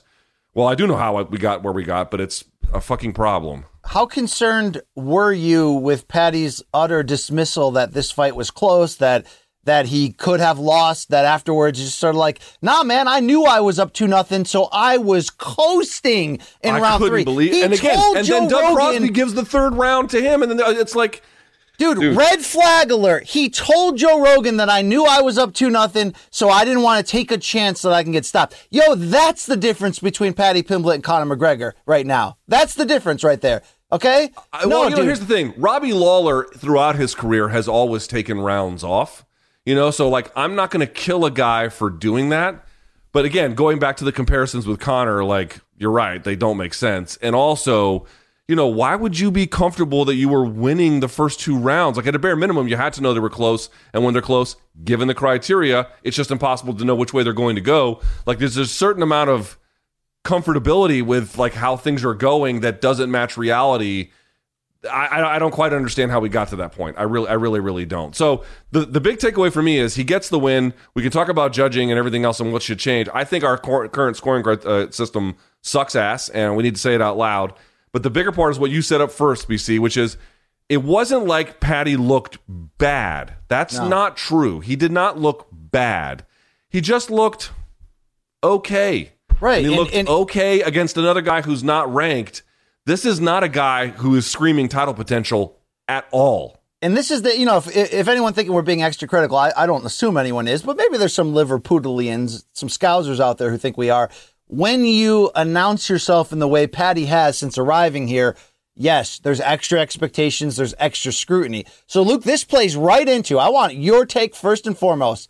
What direction should the UFC go next with Paddy? Paddy's not a train wreck. He didn't fall apart. He didn't gas out and lose. But he had a win that he, he was lucky to get, survive in advance, did not escalate his career in any sort of way. You know, but yet the bar, the barstool guys are, out there with wigs, you know, ruining all these scousers' careers, Luke, accidentally. We're not cashing him out. I mean, in the war room, which Paddy, sh- in theory, shouldn't have access to, are they concerned at all? What are they talking about, in your opinion, of what should be next for him? I think if you're UFC, I, I've said this before because we've seen it with like Paige VanZant and the Sage Northcutts and some other prospects as well. We'll see what happens with Raul Rosas, who, by the way, looked pretty good. Looked pretty good. I mean, he had a, you know he had a fight he should have Pretty looked good? good in. Pretty good. He looked freaking fantastic, Luke. Okay. No, he looked pretty good. I mean, we're talking about an opponent he was, you know, was very much outmatched. But Okay, the point, he turned 18 yesterday. He backpacked the kid and put him away without even being touched. I think that's Dude, better than pretty People do not okay? understand combat sports peaking. People think with Raul Rosas Jr. because he's 18, oh, how good will he be by 25? Dude, he might peak at 19. He might peak at 27. He might peak at 22. It's impossible to say. So what you can say is against an overmatched opponent. I see you playing games because you don't like recon- reconciling with the facts. He looked good. He did look good. There's no other argument. But he had a very outmatched opponent. He was supposed. No, there is another good. argument. You saying he looked pretty good dismissively. Okay. No, no, no. It's not dismissively, but you can do again. It's he's not beating super high quality opponents. Nor should he be fighting. Okay, but he stepped up in an opponents. ESPN main event, probably without armpit hair, can barely vote, with so much Right. pressure. So here's the question, BC. What does that mean for his future? Because that's the that's what you're trying to get to here. Tell me what Saturday means for the actual full potential. Because here's the narrative. The narrative is because he looked good, oh my God, the possibilities are endless. Not fucking true. Not true today, not true tomorrow, not true ever. It doesn't mean that at all. That that's the problem. People think Well, because not- he's 18 I'm not and looks really good, this means at 25 he's going to be great. That is not what that means. But he could get it. He could get a flower today from you for his performance. Oh, yeah, no, but that's dude, not listen. the topic. What do you do next with Paddy if you're the Okay, UFC? he Raul Rosas Jr. actually looked sharp. That's the point. But neither here nor there. I think you treat Paddy like you would if he won this convincingly. What's the next step up from Jared Gordon? The UFC with Raul Rosas and these other guys, they usually give him like like three ish, sometimes two, sometimes four, like workup fights before they really begin to turn up the heat. Okay, man, you fought Jared Gordon. He didn't look bad, right? He did not look bad, but I, the judging was we've been over that. So I think you just treat it like it's the next step up, and either you give him something an, like uh, inside the top 15, like 11 to 15, or someone on the outside. I will say this, though, like lightweight's got a lot of guys who are also not ranked, who I think would give Paddy a real hard time.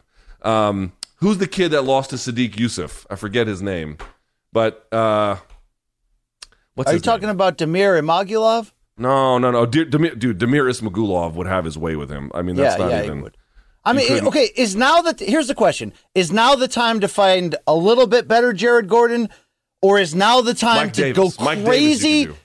to go crazy and max him out and put it in there with like freaking Conor, or is there an in between where maybe you find a faded name going in that direction that you How about put him in there with? You could do this. You could do this.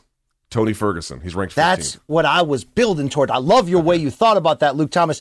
If he fights Tony Ferguson in three months, does he get the win and put all this stuff behind him? Probably. I would. I would. Gun to my head. I'd probably pick him. But I'll Is say that what- this: what is Mike that, a Davis. pay-per-view co-main? Mi- Hold on. Is that I'll say this: co-main? Mike Mike Davis is not ranked, and I'd bet Mike Davis to beat him cleanly. Um, Wow. Wow. I it's definitely on a pay per view main card. I mean, he's definitely quite popular, but um, I mean, does it? Okay. All right.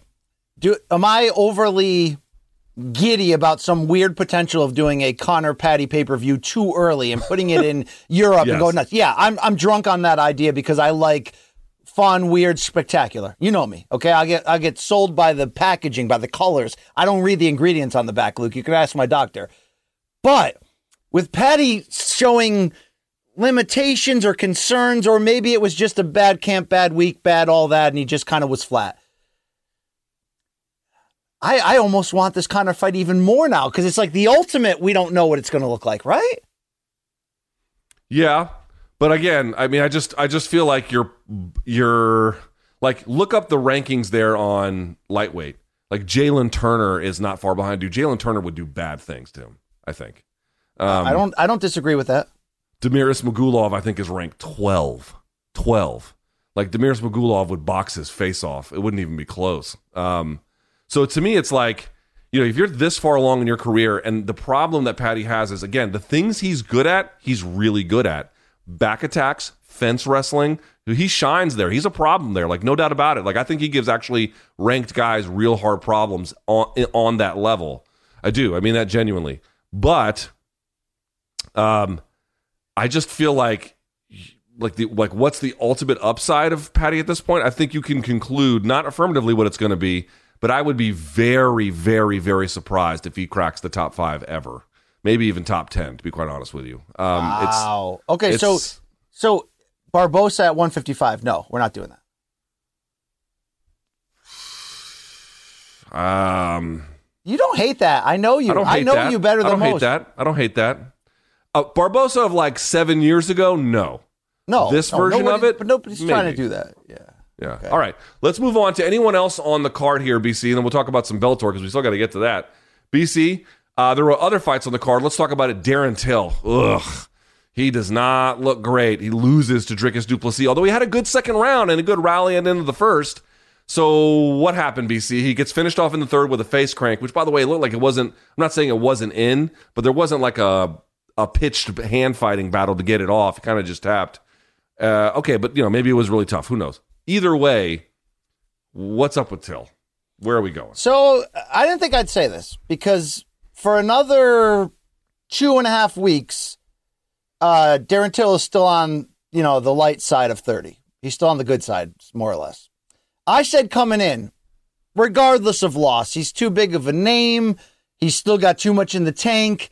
That even with all these losses backed up, you know, you can't cut him or anything. Look, I think they should cut him. Hmm. And it's not necessarily because he can't win fights at a step down level from here. But like, look what happened to Brandon Moreno. I know that was a different scenario. They were considering getting rid of the division. But my point is this I don't think, you know, the UFC would lose a lot if he went to another big name secondary promotion and became a main eventer or even a champion. Um, but he is not getting better. He's only getting worse. And when you look at the totality of this streak, which is six fights, one win, five defeats, the only one's to split decision, even if everyone thought it should have been unanimous. But the only guy he beat, a guy I love, and Kelvin Gastelum has similar questions and problems at the moment. Uh, It's like unless you put him at the bottom now and make him make him restart and work all the way back. I think the only thing that's going to change if this uh, guy is still going to prove and come back to the level he once was, which was a title challenger in a division below, is make him go, you know, uh, make him go break glass outside and, and figure out if it's still in there, if it can be redeemed. Because I feel like at this level in the UFC, he's had too many chances and he's too consistently failed them. He hasn't failed them spectacularly outside of this one, which I think, look, even with his reversal late in round one, and even with some of the success he had in round two against a uh, suddenly exhausted Du Plessis, this performance, including the tap out, I mean, dude, this is bad. Look, Dricus Du Plessis impressed me. He was better in this fight than I thought he would be. I thought Till was going to get the, you know, the sneaky upset here and remind us that experience, skill, some of those things still matter. Even with Du Plessis outperforming, he was also ready to go at looked at times in that second round from his gas tank emptying to see Till overall succumb the way he did. I mean, the strikes on the ground at one point in that first round were 60 to 0. You saw that stat on the screen. It's like you only want to tell somebody that they should be cut if if they're, you know, getting knocked out or they're imploding. That's not necessarily it. But Luke, every fight he's going further in the other direction back to being ordinary. And I think where he once was at one point, I don't know if you can allow him to continue to be ordinary unless he's okay to stay in that direction, Luke. And I and I know, like, look, sometimes this happens. You know, guys like let's let's look back on Thales Leites or or uh, Patrick Cote or guys that you know at one point in their career made a move and went and fought for a title, and then you know they they were sort of average the rest of the way and lingered and had some wins and losses. There's no crime, no foul at that point. But till at one point, and maybe it's being a weight bully in a smaller division, I'm not really sure, Luke. But at one point, he looked to be something big. Some of these losses have not been disastrous. The, the, the Robert Whitaker one, I thought he actually fought well. But how many more times is he going to talk a big game, come back after injury, switch camps, do all that stuff that you do to try to save? And what are you going to do? Go put him in there against another guy in the back of the top 10 and, you know, lose again. He's one in five in his last six. If he, for his chance, has a chance at righting this this ship, he may have to go on the indie scene, Luke, and, and, and go back and retool that way. Uh, I would not be against here right now. As much as I don't want anybody to lose their job, I'm not trying to be that kind of, but I am trying to be extra critical here in a, in a moment that needs it. I, I don't think they would be wrong to let him go and say, look, we love you. We'd love to see you again, but you got to go out there and fix something right now. I mean, Luke, can he be allowed to fix it on a lower level fighting unranked guys in the prelims? I mean, I think that's the only way he stays alive right now. Would that? I mean, for the let me ask you this, BC, because I hadn't thought of it in this way. I mean, my take was going to be that like the idea that he's going to be elite, you know, and a guy who can contend for a title at middleweight seems like a pipe dream at this point. No. Um, again, 29 years old, so you can never be too sure, but it seems very unlikely. I mean, dude, his wrestling defense. I'm sure Dricus is strong. He does appear to be quite physically gifted, but like it just seemed like I can't believe this far along his wrestling defense is not as developed as it is, and he, seemed to got injured in the fight. But let me pitch it back to you: like some guys get bounced and then they really take it as like, okay, I've got to get things right. But dude, some guys get bounced, and they just never it, it doesn't fix anything. Like, are you saying that that you don't know what's going to happen if they cut him, or that you're confident that if they cut him, he will bounce back? I'm saying that if he's meant to get back to the level that we once saw and thought he was, and I get that that level is a gray area because it came in a division down that he kind of grew out of. I, to, for him to get back there, I think the only way to do it is to is to force this, force this crossroads moment where he's going, oh shit, you know, I mean, he's gonna have to go sign with somebody else. He's gonna have to run off a couple victories in a row. But if he does, for all we know, he could be right back here. But just keeping him there and now going, you know, lowering the matchmaking bar even lower now to like unranked guys in the first prelim. I mean, what's the, I- you know, I I don't, I don't know, Luke. I, you know, I, I think the only chance he has of righting this, this, this wrong and getting back there is by doing it the long way. I mean, Luke, it's like, how many more chances are you going to give me? I already switched camps. Like, there's been a lot of sort of like, oh, he'll figure it out. This is a, this is a, a dark turn, or this is a bad luck, or this is a couple losses in a row. To be honest here, Luke, his move up to middleweight has been a disaster.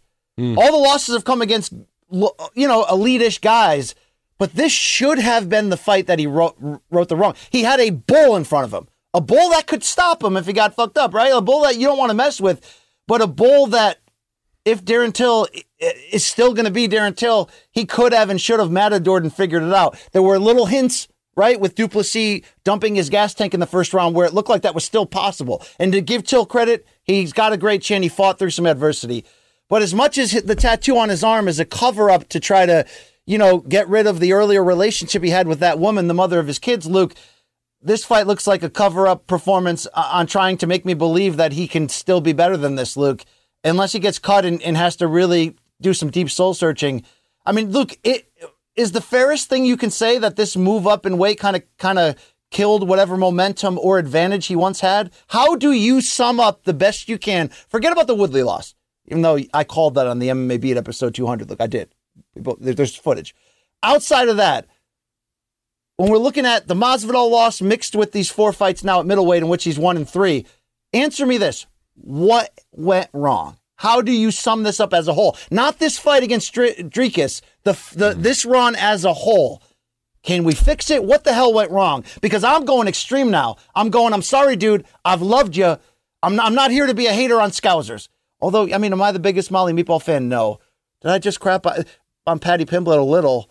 Darren Till. Oh man. Uh, hey, Yeah, Mike Owens. Mike Owens Media Mike Owens like. Media. That you know, I know I'm an adopted Welshman, but I love some Scousers. Luke, what the hell went wrong with Darren Till? I think there's a few things that went wrong. The first thing I'd say is we, we haven't you haven't mentioned it yet, but it is worth mentioning, and it's not anything he can. I'm not saying it's nothing he can do about it, but it does seem like he's somewhat at the mercy of circumstances beyond his control, which is he gets injured a lot. He's missed a lot of time, if for no other reason than injury. That's going to affect your motivation. That's going to affect your mental welfare. That's going to affect your your ability to continuously get better. I mean, I, I keep contrasting it. Compare the injury record and how much it's sidelined him in the last five years compared to Izzy, who has never gotten injured. And look at his development. Now, of course, no fighter is perfect. Izzy's coming off of a loss, but just to compare how much better those guys got in that time, you can see major, major differences. And injury load and your your your constant necessity to deal with it, I think, plays a very big role. That's the first thing I'd say.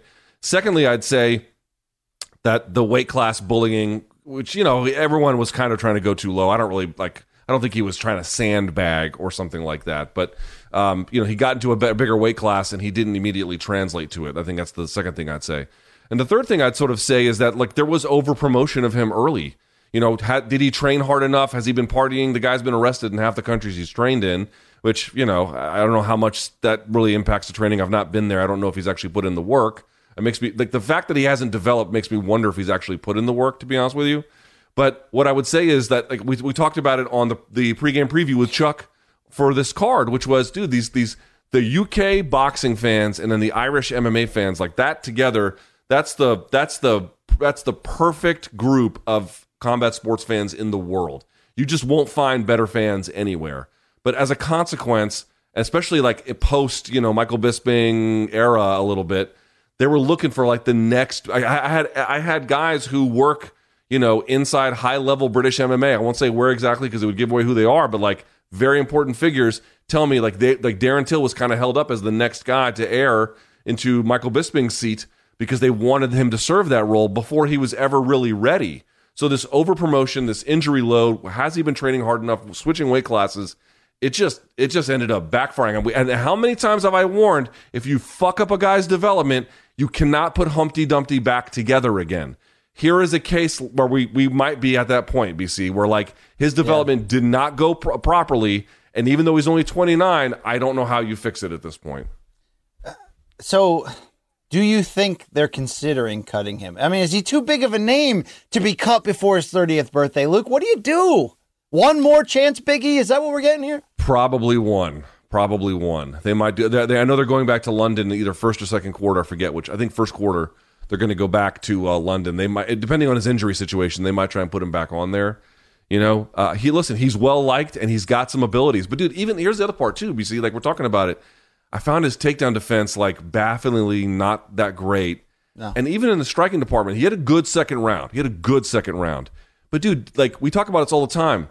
A good fighter takes advantage of mistakes. A great fighter forces his opponent to make them.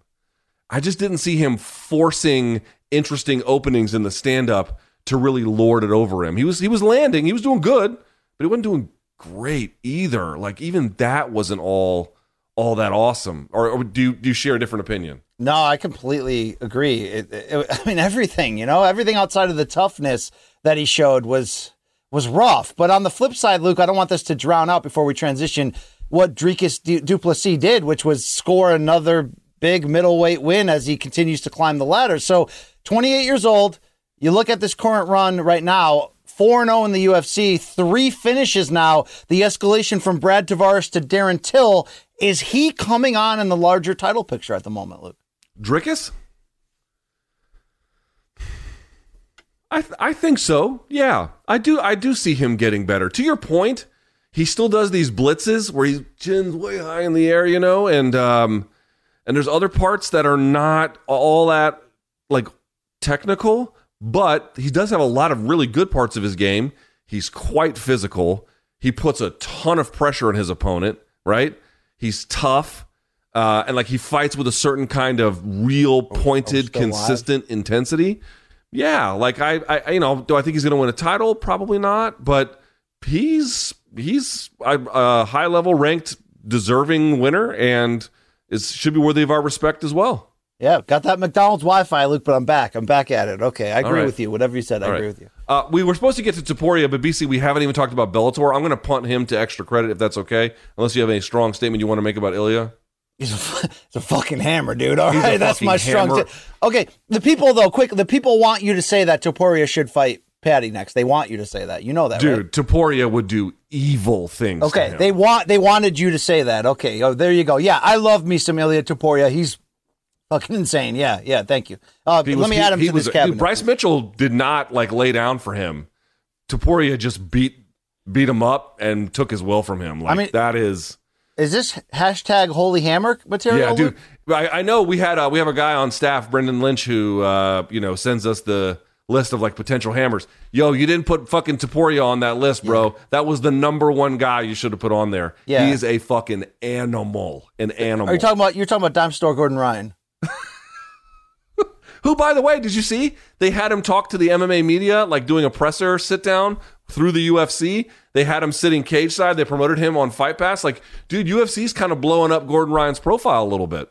I I think they see not only the dominance in in in that in the grappling game, but look, he's got like a pro wrestler personality. I mean, he's like, Yeah. he's you know, And I also, mean, he was Nogi out there with grappling, Nogi Jason grappling Momoa. has exploded in popularity, and uh, it's changing the game a little bit. Yeah. like the like the literal jujitsu game, and um, you know he's a big part of that. All right, let's we talk ever make it out to to Malka West in L.A., Luke, we should put some mats down in the studio there and have uh, you know Brendan put put me in uh, in submissions as you uh, you know as you give a tutorial for the fans.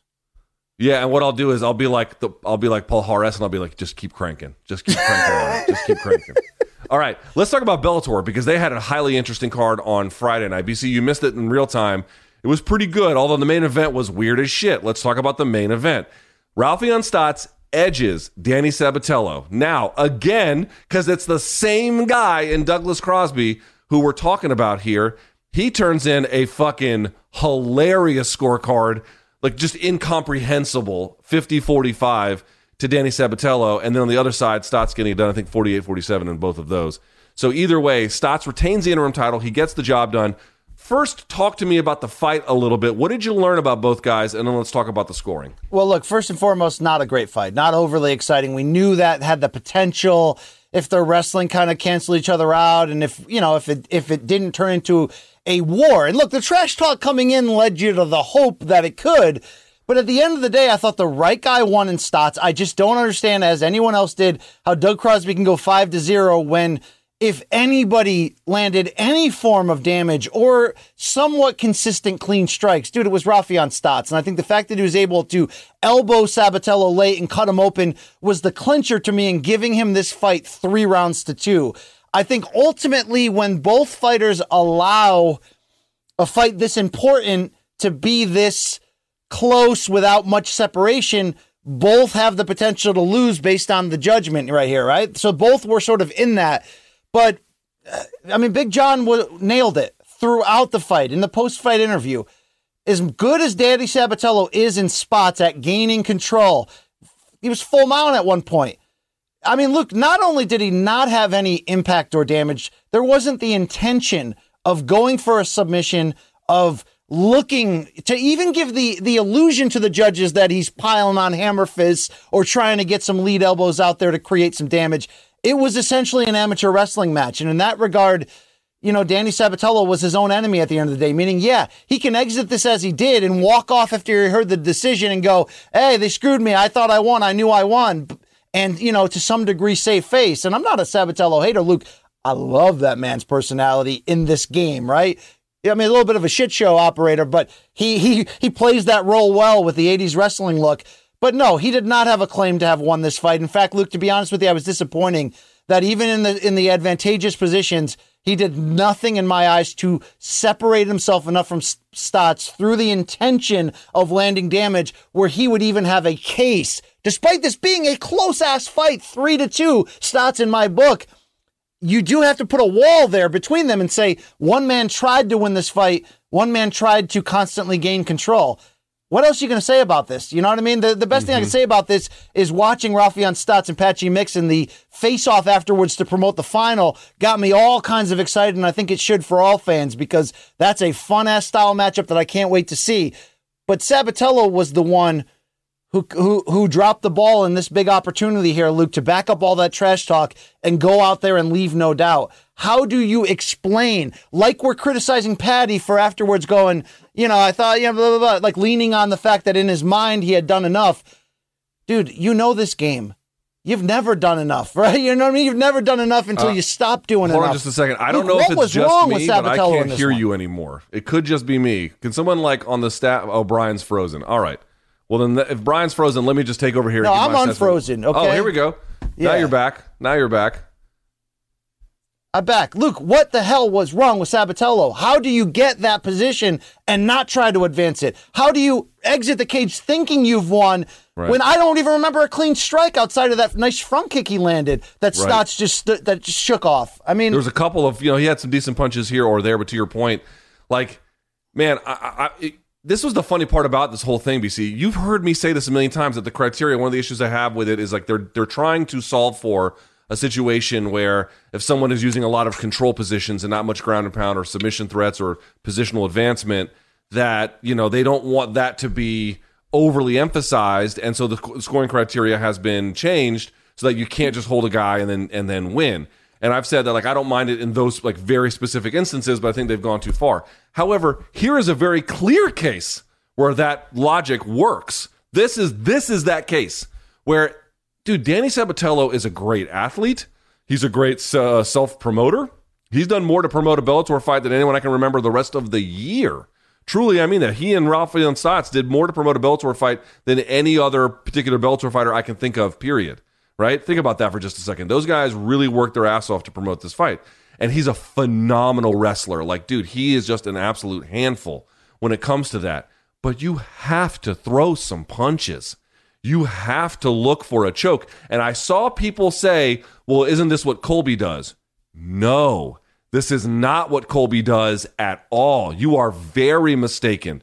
Go and watch the Robbie Lawler fight. And what you notice from Colby there is he will wrap the throat a little bit. Now, how close is it? I don't know. But it's enough where Lawler has to bring up both his hands to fight it. And he will pitter patter with shots constantly from different positions, especially when if he's got one hand held with the wrist control on same side wrist and he has like one leg on the leg ride. He will throw punches at that point. He will do that. Now there have been times, of course, where he hasn't done enough of that and it may have cost him. But the idea that like Colby's fighting looks just like Danny Sabatello's is just flat in this fight anyway is just flatly not true. My guy, like it, he here's the funny part, BC. Would you agree with this? If Danny had put in a I'm not even going to say a lot, a modest amount of ground and pound through the course of those 5 rounds, he would have won 50 He would have won. 45. True or false? He would have won. Eh, Three rounds to two for Stots, but like I said, because of the lack of intention, even with that close scorecard, I don't think there's an argument for Danny. But had he put more intention, even like your point, like Colby, even if it's just to get the hands to move or to give the illusion, even if it's just hammer fist, Luke, even if it's just a lot of this, I mean, it'd be awkward, right? We'd be questioning whether children should be watching. It's a little bit obscene, but at least he would get the scores in his direction and he'd be one step closer to a million dollars. It's almost as if I'm disappointed because of the great promotion he put to get himself to this spot. And the fact he's able to one sided dominate these fights, even if some people thought along the way if some of them were boring. But it's like Luke Stots did what he had to do in this case. You know, you can argue Adesanya did that with, with uh, Romero when it was a weird fight and, you know, he did just enough what he had to do.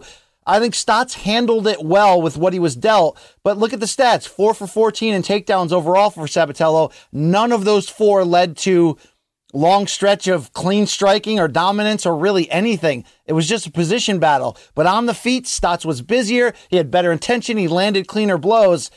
The right guy survives and advances, I guess, here, Luke. But I do think that for both of these guys, a bit of a disappointment after how much they talked us into the building. Um, okay.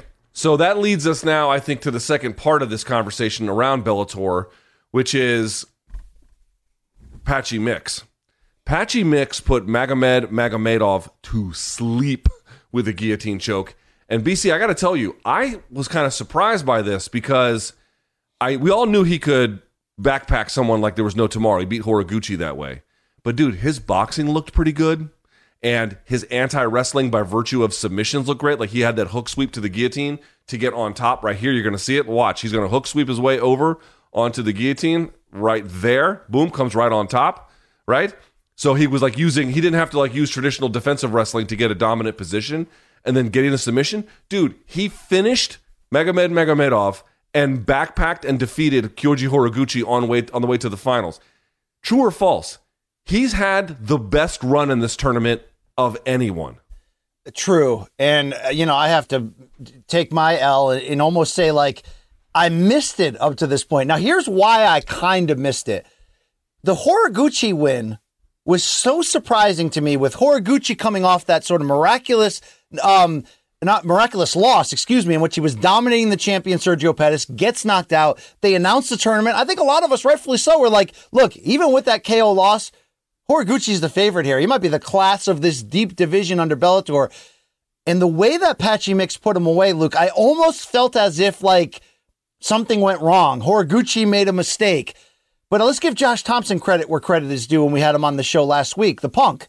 Not only did he not escalate our our our podcast war to another level, he was very gentlemanly. You know, he came out right outfit uh, outright and said, "Look, we can talk about Sabatello and Stots, and I'm really excited, but Patchy Mix is is is the guy right now. He's the guy that should be the favorite as we enter this Final Four to win the tournament." All he did against Magomedov was completely double down on that, where it's like damn, I kind of missed this along the way. The fact that Patchy Mix, who once fought for a title before losing the vacant opportunity against Juan Archuleta, now is able to look back, and he said so in the post fight interview, like he just wasn't ready then. He wasn't the same fighter. He went back to, to the drawing board, Luke, and what he has put together is all of his skills coming together at the right moment. He has gone from possible dark horse to the favorite. And uh, I don't know what the odds are going to look like for this final, but given that run he has been on, damn, dude, he's coming on at just the right time. He's going to have a, a, size advantage over Stots. The confidence is next level. I didn't grab it for have you seen this shit because I didn't see it till after the fact. I wish I did. But that promo he cut afterwards on the microphone in the Big John interview, which was like not a Sabatello like one, not one where he's trying to get the clicks. He's just like, look, I'm going to fucking win this championship and I'm going to go through anyone to get there. It was just hungry. It was real. Luke, he is peaking at the exact right time. And look, you know, could we say that Magomed Magomedov at one point a couple fights ago looked to be more than he might be now? That was a somewhat humbling loss to Stots, although he bounced back against Barzola.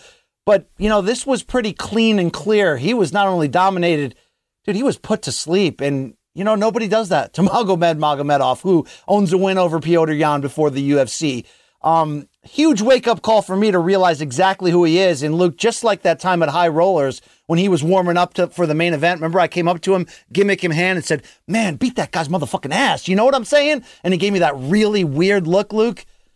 You know, I was wrong then to break his uh, his focus, and you know, I was wrong now to not see that this giant storm was coming. Dude, I'm proud of him. I'm happy to see this. Um, he should be the favorite going in here for this million dollars against Raufeon Stots, and he has come alive and come full bloom. And was that Tatiana Suarez next to him cage side, Luke, on Friday night? All right, I think BC dropped. If they want to put the camera on me, uh, I don't know. BC, You know, can you hear me now? I don't know how it's how's it That's working. question, Luke. Can we hear? No? All right. Um, yeah, I share all of BC's sentiment about this. I will tell you that in watching that fight, because I didn't do a post fight reaction show for Bellator, although I was on CBS Sports HQ. No Tukey this time. No Tukey this time. Uh, dude, Patchy Mix looked big. Like he looks physically huge for bantamweight, which we kind of knew, but you got to see more evidence of it. And again, if it was just backpacking skill, it'd be one thing. But to know he's got the backpacking skill with the front headlock series, with the guillotines, with the hook sweeps, with the jab, and if his cardio is there, and he's training with BC. Did you see this? His girlfriend is Tatiana Suarez. I didn't see that before, and he's like really focused now, and all he's all he's doing is training.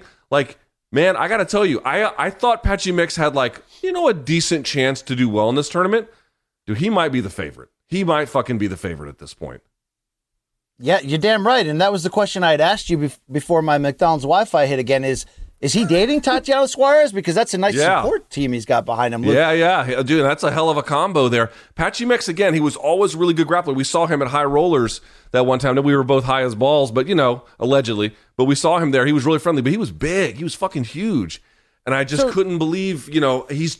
I'll say this, man. The polish he's putting on his game is noteworthy. He's really turning into something special. He was already very good. And I'm happy to see it. So, Luke, he's 29 years old. He's 17 and one overall. I referenced that decision loss for the title two two and a half years ago to Archuleta. But look at this. He's on a four fight win streak, but this this three straight wins. Submits James Gallagher, gets a decision over Horiguchi after dominating him, and now puts Magomed Magomedov to sleep. Like if he starts head kicking dudes, he's going to be a complete fighter and, and going to be in comp- you know conversation for you know one of the best in the world. But uh, while his striking has not fully come around, you alluded to it. It's functional, dude, and it sets up what he does best, which is take the fight into the into the areas in which his strengths just cannot be stopped right now, dude. I can't wait to see what this final looks like against Raufeon Stots and whether Stots can use the combination of the striking and his wrestling to to keep uh, Patchy Mix at bay. But right now, Luke, Patchy Mix looks like he's one one step away from one, one million bucks. You know, I mean, he actually is, but he looks like he is red hot, ready to go. And you know, you love in any tournament when someone sort of just comes out of the weeds and makes that run and gets that momentum, it's like I'll always remember Andre Ward in the Showtime Super Six. You'll remember Daniel Cormier jumping into that Strikeforce World Grand Prix. It just happens. It's his time right now, and I'm very happy to see it from a guy who I don't think we've given enough love. Maybe it's just like you remember that first time he was in the major spotlight, like it was against Archuleta. It didn't go right, but it's about what you do after that. He's seemingly done everything right to get back to this point, so I'm happy to see that. I just love seeing guys who are talented and you know you can see a potential for it, but then making their lifestyle work in such a way that they can get the most out of themselves, surrounding themselves with the right talent, putting in the right amount of work. Obviously, he's already got natural aptitude. He was, already, by the way, shouts to Jake Shields, one of his great coaches. But now it looks like he's got a bigger, larger support system in place that's all built around his success. Man, I was impressed. Um, The two guys, who, uh, BC, for me, We'll talk about this when we do the money line read. But the two guys who stood out to me this weekend were Patchy Mix and Ilia Topuria, two guys who absolutely took the game by the scruff of the neck and let everybody know what time it was. Patchy Mix had himself a weekend. Make Well, no here's what's interesting. about it. Both of those fights were early in the main card of a show. The idea of the Money Lion Hammer of the Month was sort of to, to look at people coming up, maybe on the undercard, but sometimes, Luke, it might be early main card, but they're still coming on because they're changing your opinion of what you thought of them with breakthrough performances. So, yeah, I think both are hammer worthy here. No doubt about it. All right, and then last but not least from this Bellator card, BC Liz Carmouche. I mean, making short work of Juliana Velasquez. No doubt about it this time whatsoever. BC. Biggest takeaway from the fight for you is what? that she has responded well to criticisms of, of parts of her game of late and learned everything she should have from that first fight. Meaning, no, none of us thought she should have won the title in that way with the quickish stoppage from Mike Beltran when she beat Velasquez the first time. But I loved the sit down interview we did with her, uh, you know, in Connecticut a couple days before this fight, where she's like, "Look, I don't consider myself the champion until I beat her for real this time." But look, what did she tell us that she learned when you asked her from that first fight? She learned that Velasquez, you know, she almost gave her the, the former champion too much credit heading into the first fight. We all said, "Well, you know, why couldn't she?" Be as aggressive as she was against Kana Watanabe leading into that title shot. And some of it was she got countered clean in that first fight. But this was Liz Carmouche sort of waking up, which is what she told us in that interview and realizing I'm better than this girl. I can, you know, my grappling's better. I, if I can stay aggressive, I can physically overwhelm her. And dude, her game plan was brilliant. No, she didn't come in reckless. No, she didn't decide to try to play chess with a probably a more scientific, technical striker in Velasquez. Let's give, you know, the former champion credit. She counters well with that left hand. But how about Carmouche? Bum rushing her, forcing clinches, being more physical, but just chipping away at her constantly, whether that's digs to the body from the clinch, hard calf kicks. Look, she basically wore her down through the kind of damaging shots that sometimes we overlook, but once it set her up in a position where she could take her down and implement her will, dude, Carmouche was patient, she was thorough, and she absolutely earned this, which is great to see for somebody who's got so many layers to her legacy as, yeah, a pioneer, lost to Rousey in the first UFC female fight. But dude, I mean, you know, she ended Shevchenko her first loss. I mean, she's done some things across the board in this game and is now able to close the chapter of her career. Although I'm not, you know, trying to say that she's in, retiring after this, but in her late 30s, pushing 40, to come out here and put this title down and redeem, right the wrong, if you will, of how that first fight ended. Dude, I couldn't be more impressed, happy for her. It, it was just physicality that won this out, and it was a very smart adjustment I thought that she made. Dude, I just dude, she she.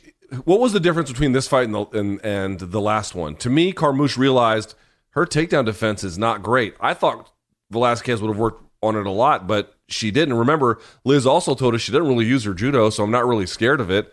That turned out to be quite prescient, dude. From the word go, she she did the Hamzat bit. She got shot out of a cannon and took the fight right to Carmouche.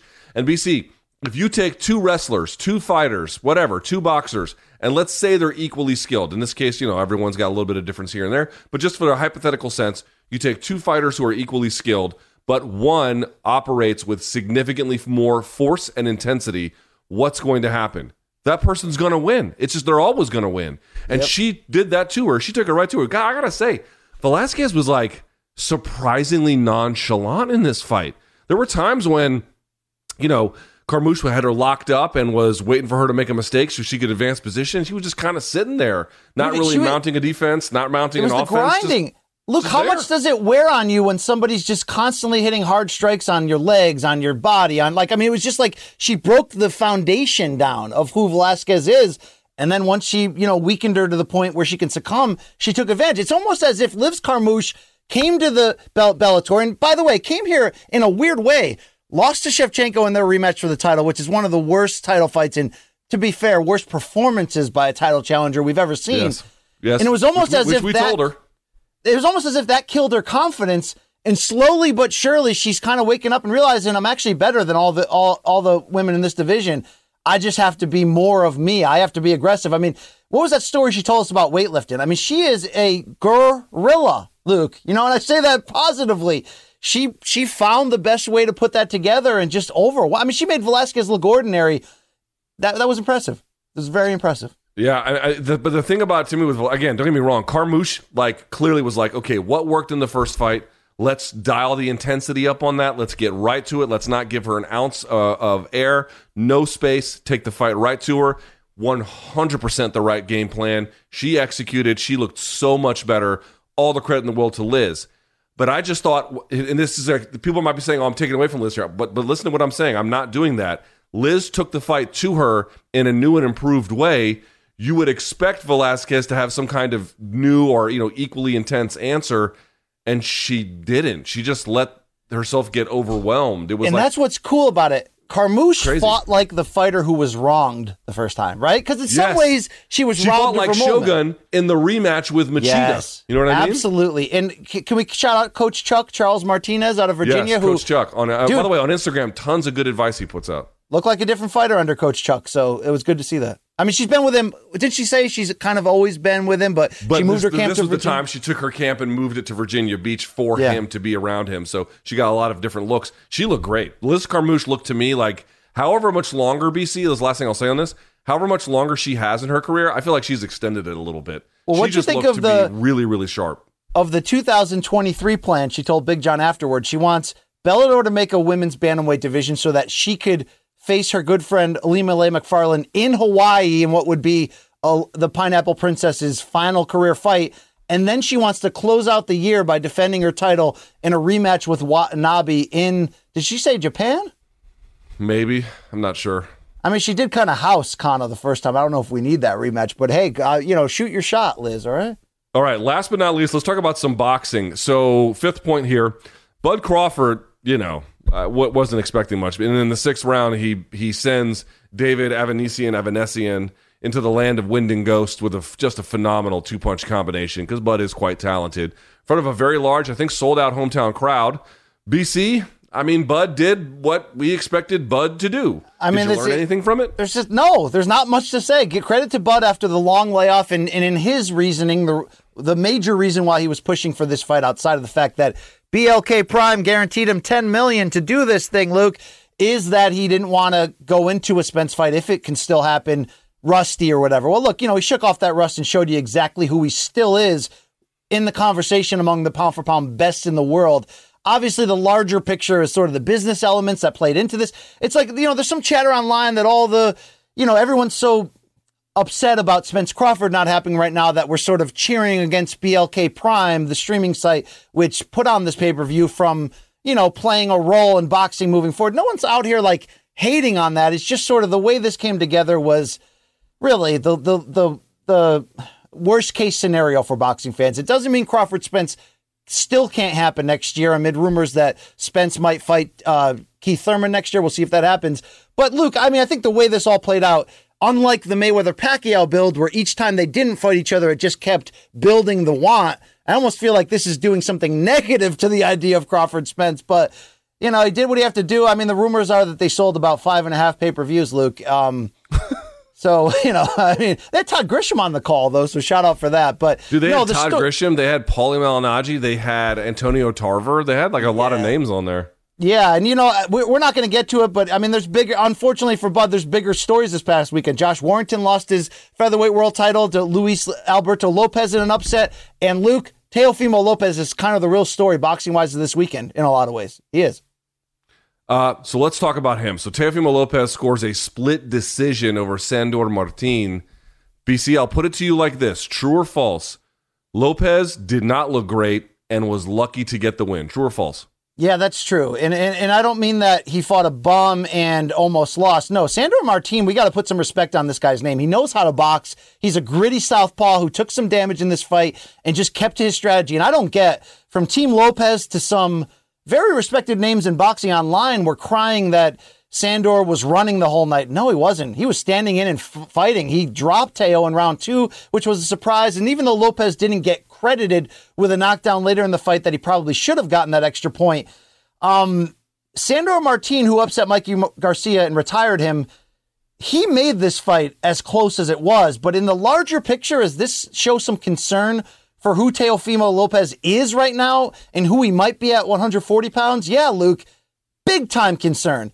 He secured the opportunity to be the mandatory for Regis Prograis world title at 140 pounds. I'm not sure that's a great matchup at this exact moment for Teofimo until he can figure some things out. Luke, we're going to have to have some real conversations right now, you and I because you know how much I love Teo as a person. I know how much you respect his game. I've been interviewing this guy since he had single digits in the pro fights. He just talks so well and he always delivered. But the combination of all the drama in his life mixed with moving up in weight here, I don't want to say he looked average because that's not true. He looked like a guy who showed flashes of the guy he used to be, but he also looked like a guy who's incomplete right now, is unable to put it together. And while it's good news in the often turbulent personal life of Teofimo that he's back with his wife, the, the mother of his young son. I, I couldn't cheer more for that development on him. But Luke, I think the larger conversation may be his corner and his father, Teofimo Sr., and whether or not this is a relationship boxing wise that is holding Teo back. I'm starting to believe for the first time that, given the fact this guy's still crazy young, I'm not sure we ever see again unless something major changes, the version that he was at 135, upsetting uh, Lomachenko to become the, at that point, undisputed lightweight champion, one of the pound for pound best in the world. It seemed like the moment he was able to financially wiggle that that mandatory bout against uh, Kambosos into a purse bid, which of course put him at odds for a minute with Top Rank, and then that turned into that long soap opera. Then he got punched in the chest by Bjorn Thornton, Luke, and he almost died in that fight against Kambosos. And ever since then, man, ever since that purse bid, I swear, it seems like there's been a black cloud over Teofimo. And, you know, he's been open and honest about his mental health challenges and he's considered suicide, unfortunately, in some dark times. We saw how his relationship with his with his wife fell apart, but he's not right right now. And I think some of that is exasperated by the idea that at 135, he was so spectacular. His timing was so there, and he's so big for a lightweight with explosive, almost Roy Jones like power that that sometimes could make up for the mistakes just by the fact that when he touched these guys, he'd get put away. Now, that doesn't explain how he beat Lomachenko. That night, he was everything he could be and more. Teofimo and his dad have made some large, early, bold claims in his career, but up until the Lomachenko fight, they were amazingly able to back all those up. But since then, Luke, you know, you say about can we put Humpty Dumpty back together on the wall? Unfortunately, all of the trauma, physical, mental, emotional that he's taken on since then, he's still not right. That's not Teofimo Lopez that we know who went out there and barely won that fight. He didn't fight badly. We can't overlook Sandor Martin. But Luke, do you echo what I'm echoing here, which is concern? Not concern that, you know, he's going to start losing and get knocked out every time, but concern that he may not ever be able to fully bottle and encapsulate how great he can be again. And some of that might be the natural, his body outgrowing 135 and moving up to 140, meaning does his power have that same effect where he's never been a pure boxer?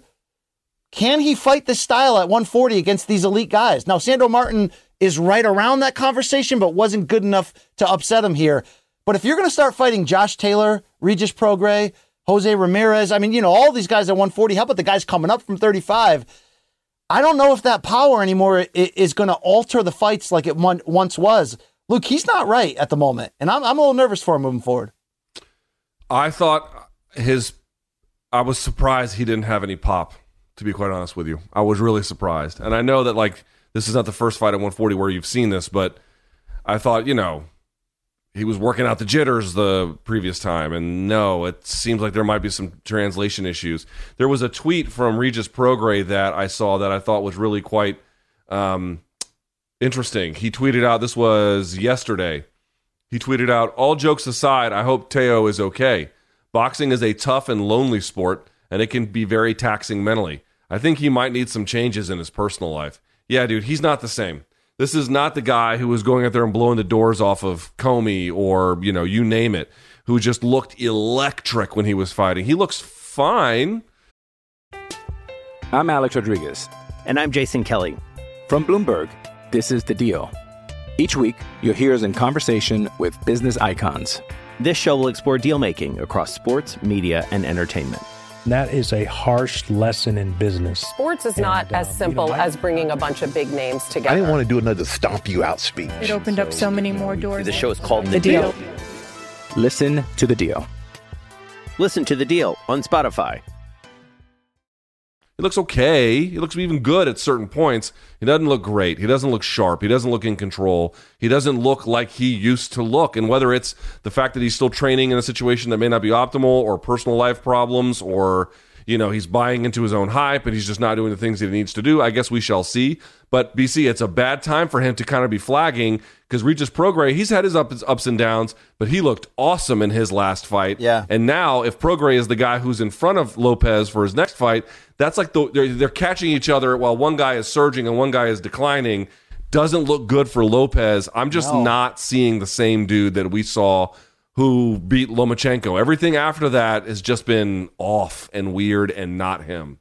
And you know, I, I don't. I mean, him and his dad have such a unique relationship, but you do have to start to wonder whether you know, could they bring in a second trainer just for another set of eyes? Is that even possible? I, I don't want to see him and his dad fall on bad terms, but for the future of his career, not only do I think he needs another trainer or another set of eyes. Um, uh, look, as I said before, I have concerns because I'm wondering now if if that explosiveness and that power. Think of the Commey fight as you mentioned, dude. He just touched him and the fight was over. I'm wondering if sometimes, you know, there's only four or five pounds sometimes separating these divisions. And the difference between 135 and 140, five pounds, right? Not that much. But sometimes people find that wall where their power just doesn't translate the same. Think of Adrian Broner at 135 compared to who he is at 40 and 47. Just not the same. Some of that is work ethic, some of that is drama outside. But even though Teo was in great shape and he seemed to be saying the right things coming in, damn, dude, damn. Look, for a guy so young, who upset Lomachenko pound for pound ranking. Damn, I got concerns. I got legitimate concerns, man. Damn. You hate to see it. Not a great look, but it is what it is. Okay. With that in mind, BC, let's do this. Uh, you know, UFC 282 was over the weekend, uh, Bellator 289, and both cards had hashtag Hammer of the Month potential all over them. BC, as you know, Erin Blanchfield, who was last month's winner for Hammer of the Month, we have now some competition heading into the next month, although they're not really competing in that sense ultimately. But for those of you who've been living under a rock the past few episodes, our favorite show sponsor, Money Lion, the only app, money app you'll ever need, uh, we have a brand new segment, BC, do we not? Yeah, we have a brand new segment, Luke. It's called Hammer of the Month, brought to you by those great people at Money Lion, the only people that know how to do money the right way, right? I mean, the, you, right. you want you want you want to be with somebody who knows how to money. All right, be with Money Lion. But here's the deal: they love seeing fighters on the rise who maybe weren't getting the the the, the attention before, but are punching or kicking or submitting their way through your screen to demand that. So if you're out there watching fights, why don't you at Moneylion on Twitter, at Moneylion Inc. on Instagram, put that hashtag hammer of the month. Put that hashtag holy hammer of who you believe was coming on. Luke, when I look at UFC 282, yeah, Ilia Topuria against Bryce Mitchell was a whoa. But dude, how about Edmen Shahbazyan turning back a, a three fight losing streak with a new team after a long layoff and stopping Lungiambula? How about Jairzinho Rozenstruik in 23 seconds against Chris Daukaus? How about teenager Raul Rosas Jr. stepping into his UFC debut and absolutely just making new fans left and right. We have more than a few names this week to shout out at the potential for the future. But this month, Luke, somebody's bringing home that giant ass hammer, and I can't wait to see who it is. No doubt about it. So very simple in how you do it. Of course, you can go and follow at Moneylion on Twitter or at Moneylion Inc. on Instagram. Use that hashtag Hammer of the Month. Let us know who you think. For me, it's either Patchy Mix or Ilia Topuria from this past weekend. But of course, you could have all the names that BC mentioned there, or whatever Hey, one you think actually is the best. You know who my pick is? You ready for this? Friend of the program. So is this is this is this you know making it harder for me? Yes, but dude, Billy Q and Alexander Q. Hernandez both agreed to just go to featherweight war, and Billy Q came back from crimson face. Just oh god, hey Billy Quarantillo, love you brother. That's a big win, man. You needed that, you got it. It's because you're tough as nails. Yo, that's some hammer of the month potential right there, Luke. No doubt about it. Hammer of the month for real. So for more information, moneylion.com slash Morning Kombat. All right, let's go to the DMs because we have been going on for very long here. What a show! What a comeback for BC right here. What a What show! a comeback. All right, we'll, we'll jump right into it, BC, from at Cole underscore Brown 858. Your opinion on the situation with Anthony Smith learning that his fight with Jamal Hill is off live on the post fight show. BC, before you react, we actually have the video of it. Let's roll the video. Announcing at the uh, press conference, you guys, that Jamal Hill will be fighting Glover Teixeira in January. Um, I know, obviously, you're stunned by this news. Just Yeah. your reaction for that light heavyweight title uh, now between those two. Yeah, that's a problem for uh, for me. That's a big problem for me. Um, yeah, I don't know. Obviously, just I have so much respect for you digesting this news right now Yeah. because as your friend and colleague to all of a sudden have that Jamal Hill fight go away yeah. and now he's going to be fighting Glover Teixeira for the title. Well, I you don't Announcing at the uh, press conference, you guys, BC? that Jamal Yeah, that Hill sucks, man. Shout out to Jon Anik, the professional there, massaging that situation live like he needed to. But you feel for Anthony Smith right here, and it plays into that larger conversation we had about was this the right decision? It's like it's constant sort of rob from this to pay this, and just sort of making it up as they go along. But could Anthony Smith versus Jamal Hill been part of this tournament? An acceptable fight coming up? Absolutely. Now you got Anthony Smith almost deeper out of the title picture in general and needing a big win to, to re enter that. But Luke, things move quickly in the UFC. They often make quick decisions. Some we love, some we don't like. A true professional there, Anthony Smith, fielded that the best way he did. But dude, when you're in camp preparing for someone, you know a guy on a three fight win streak who's trying to make new waves. That that's your ticket back into that conversation by defeating him. That sucks to see for a guy that we like a lot on the show. I mean, look, we said it during RSD. That guy's factory town MMA material right there. Okay, Factory Town MMA material, and it puts him in a really interesting and bad spot. I mean, let's look at the rankings here very quickly, BC. So you've got you know Yuri or Yeezy Yizzy, whatever the fuck, he's out. Glover is going to be fighting Jamal. Jan just drew. Magomed just drew. Rakic is out because he's injured, and then there's Anthony. Then there's Jamal. Then there's Krylov, and then Craig and Oezdemir. He already is beaten Oezdemir. I guess he could fight Krylov and Craig, but he has to fight someone now even lower ranked than Jamal Hill, which I don't think he wants to do. And Jamal Hill was a good stylistic matchup for him. Jamal Hill is very, very talented on the feet. I think was a real threat to anybody there. But on the ground, I think Smith has a pretty big advantage. And I don't know that that's the case with Paul Craig or Krylov in the same way. And again, he might beat those guys too, but that doesn't, I don't know, man. If you're Smith, you're like, that was a lot. It's one thing to be like, I'm just under the whims of an organization that can just do whatever they want. And the other one is like, now it's a substantive change to whoever you were going to be fighting. It, it, it sucks, man. That really sucks. them the breaks, Luke. You know. All right, from at it's not cage fighting. Who had the more damaging fight week? Hamzat at 279 or Paddy at 282? I don't know, BC. What do you think? Okay, initially I would say Hamza because I mean, whether there's any kind of conspiratorial foul play or not, the next big thing in the sport, who's ready to fight for the title in two divisions, missed weight by like nine pounds or something, Luke. So you know that was pretty bad. But let's be fair. He could not have won that fight against Kevin Holland more dominant to kind of win us back a little. And then since then, all we're talking about when you when you hear Dana White and company is that guy in monster big fights moving forward. So right now I, I feel like it's Paddy, but is it Paddy because some people wanted to love him, but then saw the way that Ariel thing played out and felt like they're looking at a disingenuous guy? So I think that's that's a big part of it. Whether that matters at all, you know, numbers wise, money wise, in the long term, don't you feel like there were a lot of people that like went from loving themselves some Paddy to like being like, oh man, you know, he's one of them. Yes, uh, I do think that his his likability took some hits, and then he had. I mean, I think he would have.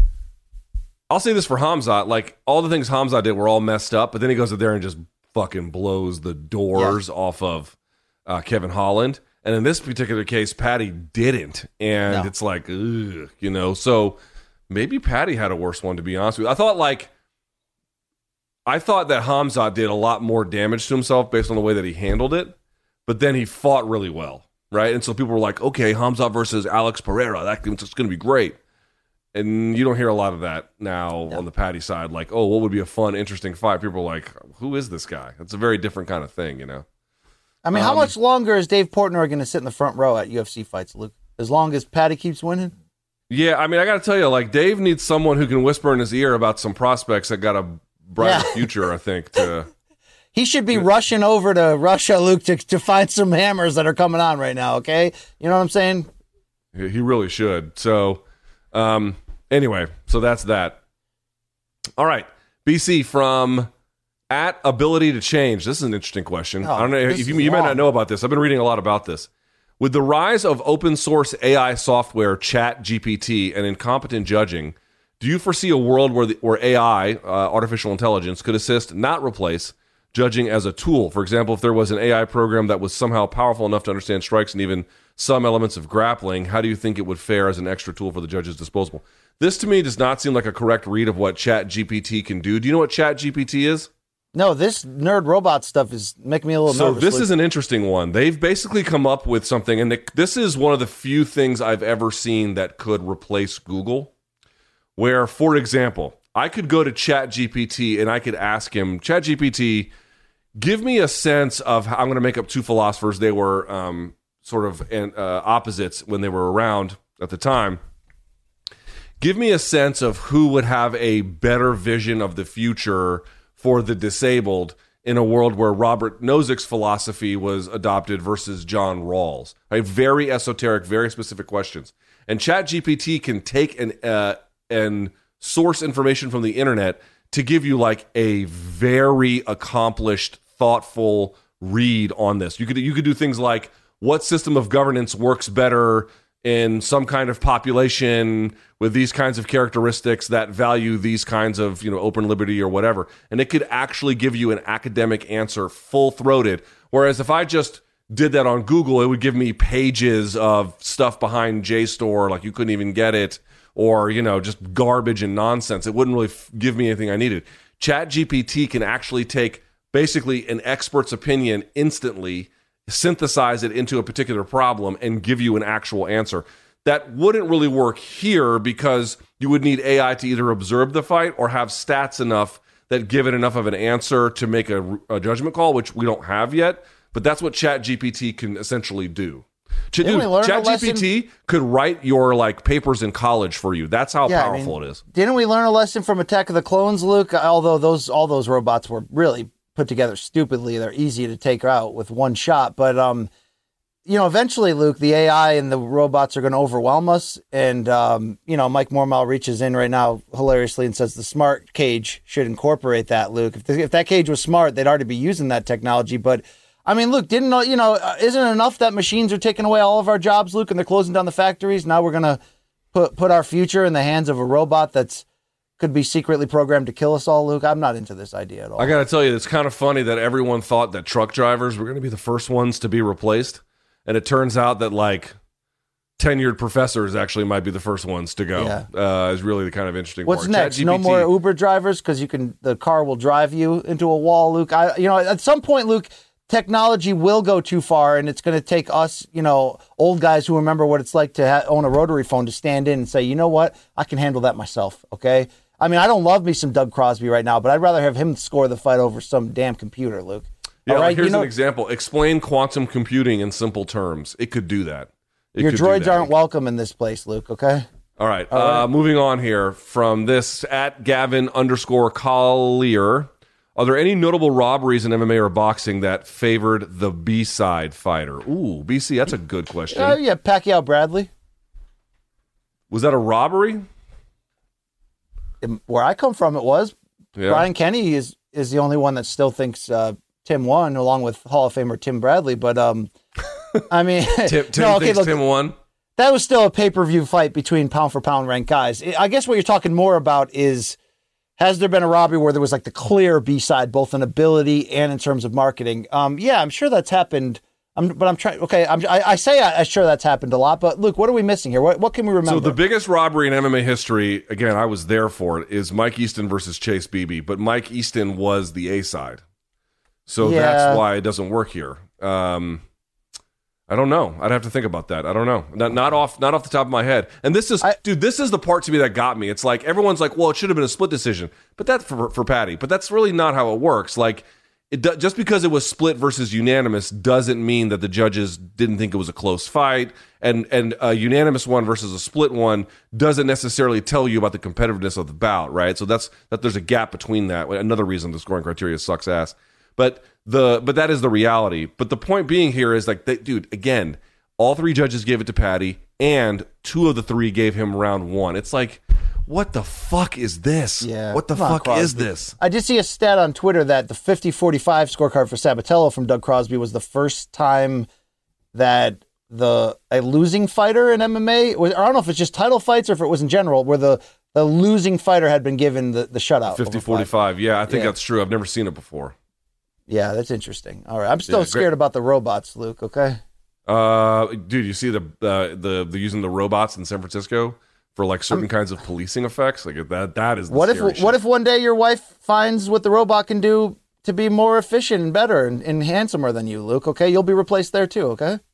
Yeah, that's probably true. It's gonna. I don't mean TV to enter your marriage bed openly here like this and out you like that, but you know, I'm sure that robot knows exactly where to find it. You know what I mean? Yeah. All right. From at J Matt X, best and worst Christmas gifts you've ever received growing up. So as an adult doesn't count. This is this is going to be, you know, when you're living with your well, you've been living with your parents for a long time probably, but you know, living with your parents backwards. So what do you Luke, think? I moved out when I was 21. Okay, please. Oof, that's pretty late. Late? That's pretty early where I come from, Luke. Okay, you know what I mean? I got the, I got out of there. Um, okay, the best to this day, the best Christmas of gift I ever got was Christmas of '86. I've told this story before, but when when I was a big GI Joe guy there, Luke, in third grade, and my dad bought me the eight foot long aircraft carrier with all the vehicles and planes, and he stayed up all night putting it together in the garage. And at 3 a.m. while carrying it up the stairs, these are basement stairs that have like holes in them, and then like there's just more basement underneath. Dropped the entire aircraft carrier into a million pieces and swore, you know, to wake up the entire neighborhood. And then, like a real dad, sat there and put it all back together until morning. Luke, that you you imagine being eight, seven, eight, walking downstairs and seeing an eight foot toy set up with all the everything out there. Luke, nothing will ever top that Christmas. Nothing ever. Okay, and worst? I mean, what constitutes a worse gift? Is it a gift that you wanted but it ended up sucking, or is it just a bad gift where you're like, I can't believe parents, this was my big gift this year. This sucks. I don't think I've really just, had. just Look, just I the had one that just caused you like I cannot fucking believe I got this. The bad gift was them keeping me until fifth grade, thinking that the that that fat guy was was sliding down the chimney. Luke, I mean, okay, that was the that was the you know the amount of abuse I took for for holding firm in that belief. Okay, that was the the worst gift I ever got. Uh, for, okay, best gift. Um, I'm trying to think. Probably a bike I got in seventh grade that I ended up using for a long time. They got me like a big bike. So, because I was, I, I, I've been this height since I was 14 years old, right? so Oh, I've, I just like ballooned. So that bike actually like did me good all the way through the end of high school. I could still All use right. it. It was still. So that was like one of my favorite favorite bikes. I just loved that bike. It was so great. It was all black. It was even the lettering was black on black. You know, Yeah. so it was just super. Was it a mongoose, Luke? I don't. Th- no, I think it was a Schwinn. Yeah. Maybe something Um, else, but it was cool. It was super cool. We were the last kids to get 8 bit Nintendo, but I'll give my parents credit in fourth grade, Luke. Uh, they waited until after the Christmas presents were opening and it was done. And it was kind of like the, you know, the, the, the you'll shoot your eye out gun. And then like, oh, wait, I think there's one more gift over there. And Luke, it was Nintendo with like a ton of games. That moment, that's my second. Dude, how about my dad, who would never get me Nintendo until Super Nintendo came out, and then I got Nintendo. Yeah, then you got Nintendo. Yeah. By the Yeah, way, kid, then, or a couple. when the when the what was it whatever the the successor to the Super Nintendo was, and then it was like, you guys want a Super Nintendo? It's like fuck yeah, you, off. you guys want Arby's coupons? I got a Yeah. few left over Dude, worst gift. This you. is a true story. Like, you know, I'm not trying to, you know, like rest in peace to my mom. She tried, but like, do you remember the remote control cars that they the, the remote itself had a handle and like a user board and the way in which you turned the steering wheel, it actually had a little wheel on the thing itself. Okay? And it was like the cars could do anything. I mean, they could go in any number of directions. It was amazing, right?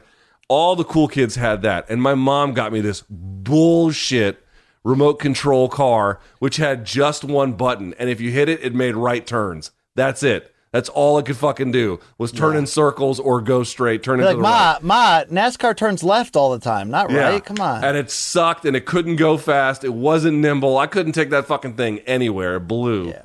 So I remember being like, seriously? Like you couldn't? Okay. All right. You should have just ran it right into the wall like Dale Senior did, Luke. All right. BC, I asked the chat GPT for, I asked it a question. Ready? My question was, why is mixed martial arts legal? That's what I asked it. Okay. We, we want to hear its answer. Yeah.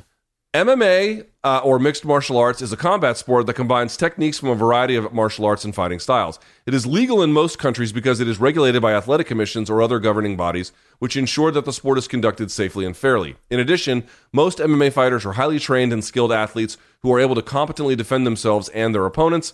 Uh, uh, that doesn't make sense a little bit. As long as the rules are, of the sport are followed and the safety of the fighters is upheld, MMA is generally considered a le- legal and legitimate form of competition. Pretty good. Right. Pretty good.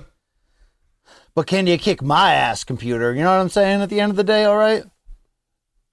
Uh, by the way, did someone do the chat GPT? Did Mikey do the chat GPT for the Ali Act? Is that what you did, Mikey? Yeah.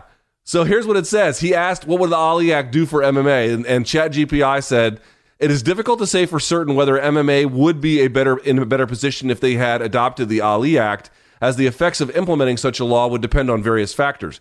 The Ali Act was passed, blah, blah, blah, blah, blah. Okay. If the Ali Act were applied to MMA, it could potentially provide for greater protections for MMA fighters and help to regulate the sport in a way that ensures fairness and transparent practices. However, it is also possible that the act could have unintended consequences for the sport, such as hindering its growth and development. Ultimately, the decision to adopt the Ali Act for MMA would need to be carefully considered and evaluated by the relevant stakeholders in the sport. Tell me that's not a good answer for an undergraduate. That's pretty good. Okay. So what are they going to become professors now too? These damn computers, Luke. What are they going to? We don't need a referee anymore. The smart cage will take care of that, right? We don't need a Uh, legal system. The smart cage will just electrocute you. Okay, you know what I mean? Then we'll feed you to the poor like Soylent Green. I mean, what are we? What are we doing, Luke? You bringing on Armageddon right now? You're just willing? Oh, no, the computers are great. They're great. Yeah, they. it's, ti- sure. it's time for BC's feces. All right, uh, Luke. I scoured the globe uh, from the airport yesterday um, to give you a snapshot of the good, the bad, the ugly, the highs and lows from combat sports and beyond. And by beyond, Luke, I mean a wedding in Charleston, South Carolina. This is. Have you seen this shit? Have you seen this shit? Oh God! Ow! Ow!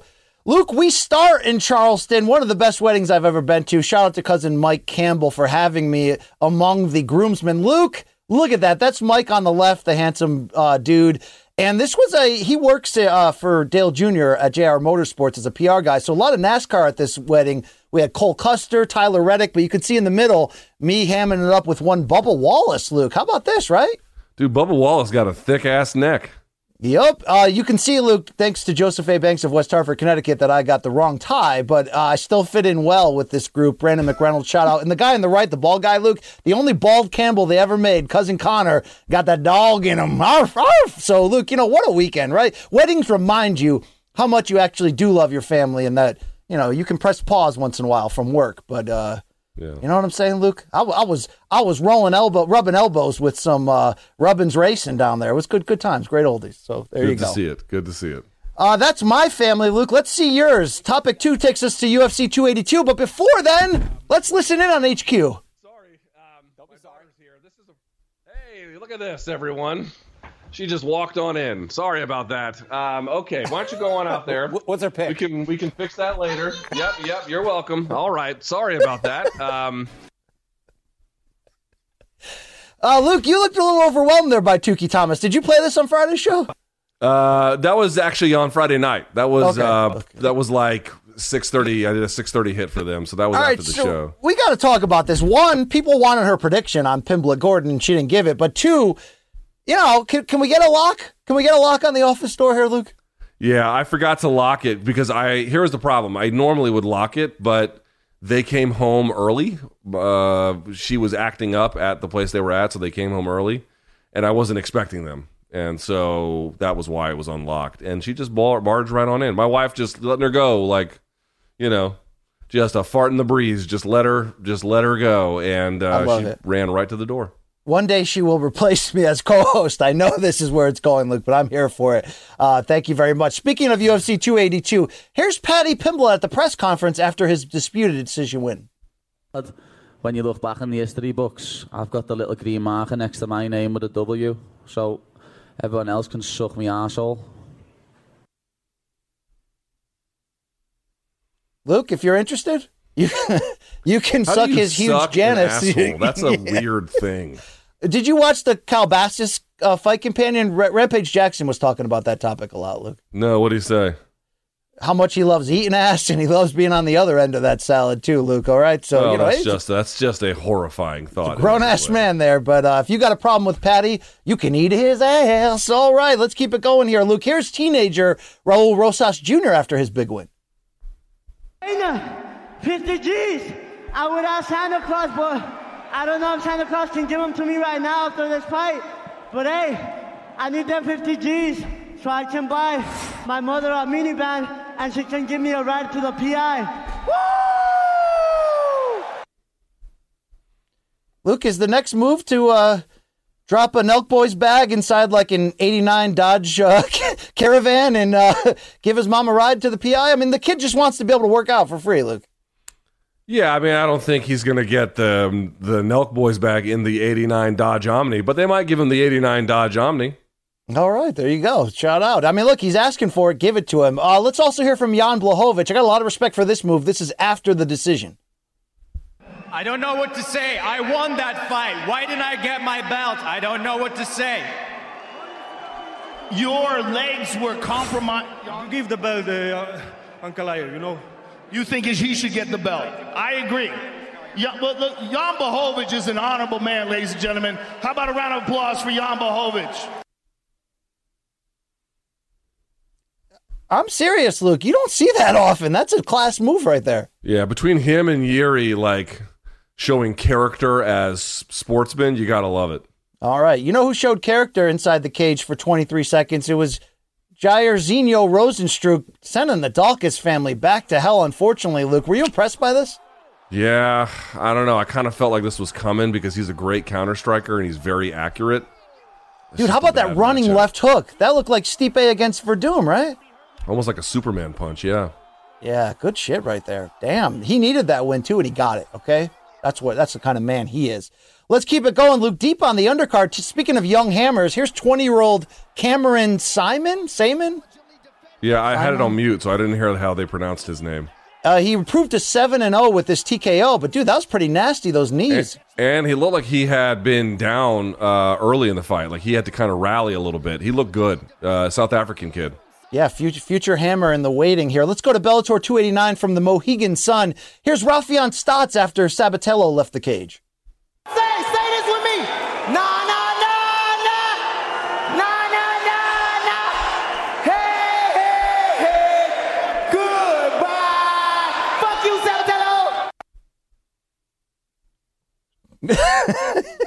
Fuck you, Sabatello! That shit was terrible. Luke, I love me some Raufeon Stots. Where you- That's a uh, pretty good impression. That's a pretty good impression. Thank you, thank you. Um, that that was pretty funny, dude. Uh, was that cringe though? Li- li- a little bit off key in that one. A little bit yeah, off key. Yeah. All right. Shout out to Raufeon Stots' dad, uh, cage side there, living it, living it up. Uh, let's let's let's gawk at Patchy Mix just being incredible. Luke, here was the finish on Magomed. Dude, look at this guillotine. It- It's almost like a uh, anaconda. It, it was sort of working the same way, but So how key is trapping the leg right there? very key. It, it prevents them from rolling away. Like think about the pressure, right? The head is being turned upside down. If he didn't have the leg, he could just walk his body to the other end and reduce virtually all of the pressure, or at least a good portion of it, on the choke. He could just move his body around it. I mean, that's why a choking and then having a person's body under control is important. I've got the body controlled. Now I can sort of like, you know, go for the choke.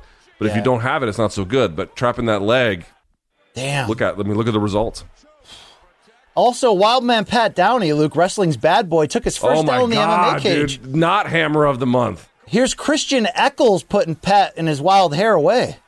Dude, Pat Downey was minus 2,500 to win this fight. Why was he so tired two and a half minutes into round one? I don't understand. I don't know. I I wish I had the guy's name. Somebody DM me. They're like, "Yo, I went to high school with Pat. Here's like seven insane stories about what it was like." And I was like, "Damn, dude." Right?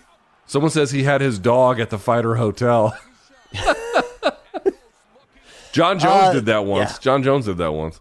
Let's go to the boxing weekend recap. So, Luke, here was the face-off between Teofimo and Sandor Martin a couple days before the fight. Let's listen in. It's okay, it's coming.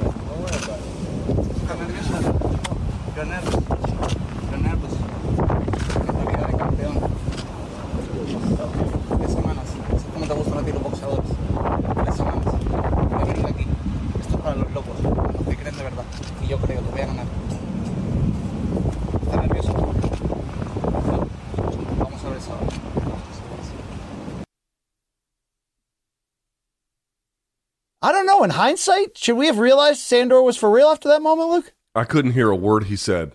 Yeah, I think it was more about the faces. It almost looked like Teofimo started happy and then slowly it was just like, "Nyeh." it was interesting. But here is uh, Martin. Get, it was in Spanish, anyways, as Gaff would tell us. So I don't understand that, Luke. But here's Martin dropping Teofimo around two. Top of the nose. Martine hurt. And So they that- called it a that's slip on the broadcast. But look, you look at the replays. He got he Check got right check hook. hook there. It was like a pull counter.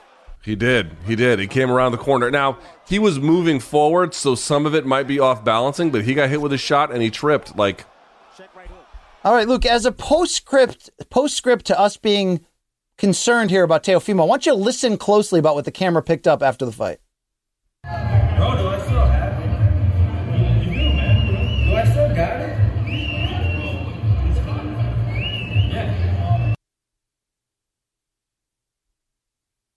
Do So I suck? saying- do I still got it? Is that what he said? Yeah, he's straight up saying to his team with the camera on him, "Do I still have it?" So Luke, he did his celebratory backflip like he always does on Heisman night, wearing the jersey of the Heisman winner from hours before. But he barely stuck the landing, and it was kind of like a, you know, unfortunately, uh an image of maybe where he's really at. I mean, I'm, I don't, I don't, you know, have you heard that before? An elite fighter looking into the camera, being like, "Man, am I, am I still that good? Do I still have it?" And he's 24, you know? Damn. Uh, on the undercard, Also, by the though- way, the kid who won the Heisman from Washington, D.C. That's what I'm that? talking about. Yep, DC proper. And, and like DC proper, he went to Gonzaga High School, which is just down North Capitol Street. A lot of DC proper shirts at the Baltimore airport this weekend, Luke. Okay. Saw it. I saw it, bro. Uh, here's Jared Big Baby Anderson. He was on the top rank undercard. He's looking like the best young American heavyweight prospect. But here's his walkout, Luke. You down for this? Yeah, I kind of am. I'm, I'm all about Grinches. He would improve. Like, especially like dancing Grinches. Yeah, he beat up a guy he should have, but look, he's looking good. All knockouts in every one of his win. Uh, he's big baby Jared Anderson's looking like he's coming on. Uh, here's Bud Crawford in Omaha, as we mentioned. Here's the stoppage, a good one against David Avanesyan in round six. Yeah, I mean, B- Bud's precision here is he just catches and shoots. Oh my lord, it is. Woo! It is I mean, look, no one's doubting it. He still got it, dude. Okay, we love. I mean, uh, seriously, as a fighter, love me some Bud Crawford. But hey, I guess make your make that money, player. Right? Ten million, bro. Ten I, have, million. I haven't seen the clip yet, but Chris Algieri said if he approached, if Bud Crawford approached approached the Spence fight with the style he used here, Yeah. he would get he would get run over. Interesting. Uh, Manny Pacquiao was back, Luke, in uh, Asia here. Boxing YouTuber DK Yoo. He drops you here in round five. It would go the distance over six. Luke, I didn't watch it. I don't know if he was carrying you. Uh, I don't know if you care about him beating you. But did you hear that the 44 year old afterwards said, Yeah, guys, I'm back. Give me Spence, give me Crawford. I'm back. I told you that moment was coming, Luke. He's back, okay? Yeah, I have zero interest, and I hope that there is no athletic commission who's saying All right. I don't want him against either Spence or Crawford. I think the Ugas fight showed us something. But dude, him against Gervonta is still the fight I want. Why am I the only one in the world that thinks that's great matchmaking? Yeah, no, no, thanks. I'm good. All right. Boxing had a lot going on outside the ring this weekend. Luke, here's a Instagram live from Errol Spence Jr. He was in an accident. A 14 year old stole a car and hit him, stole their parents' car. Luckily, Spence is okay. But Luke, let's watch this video. Scary, bro. Scary.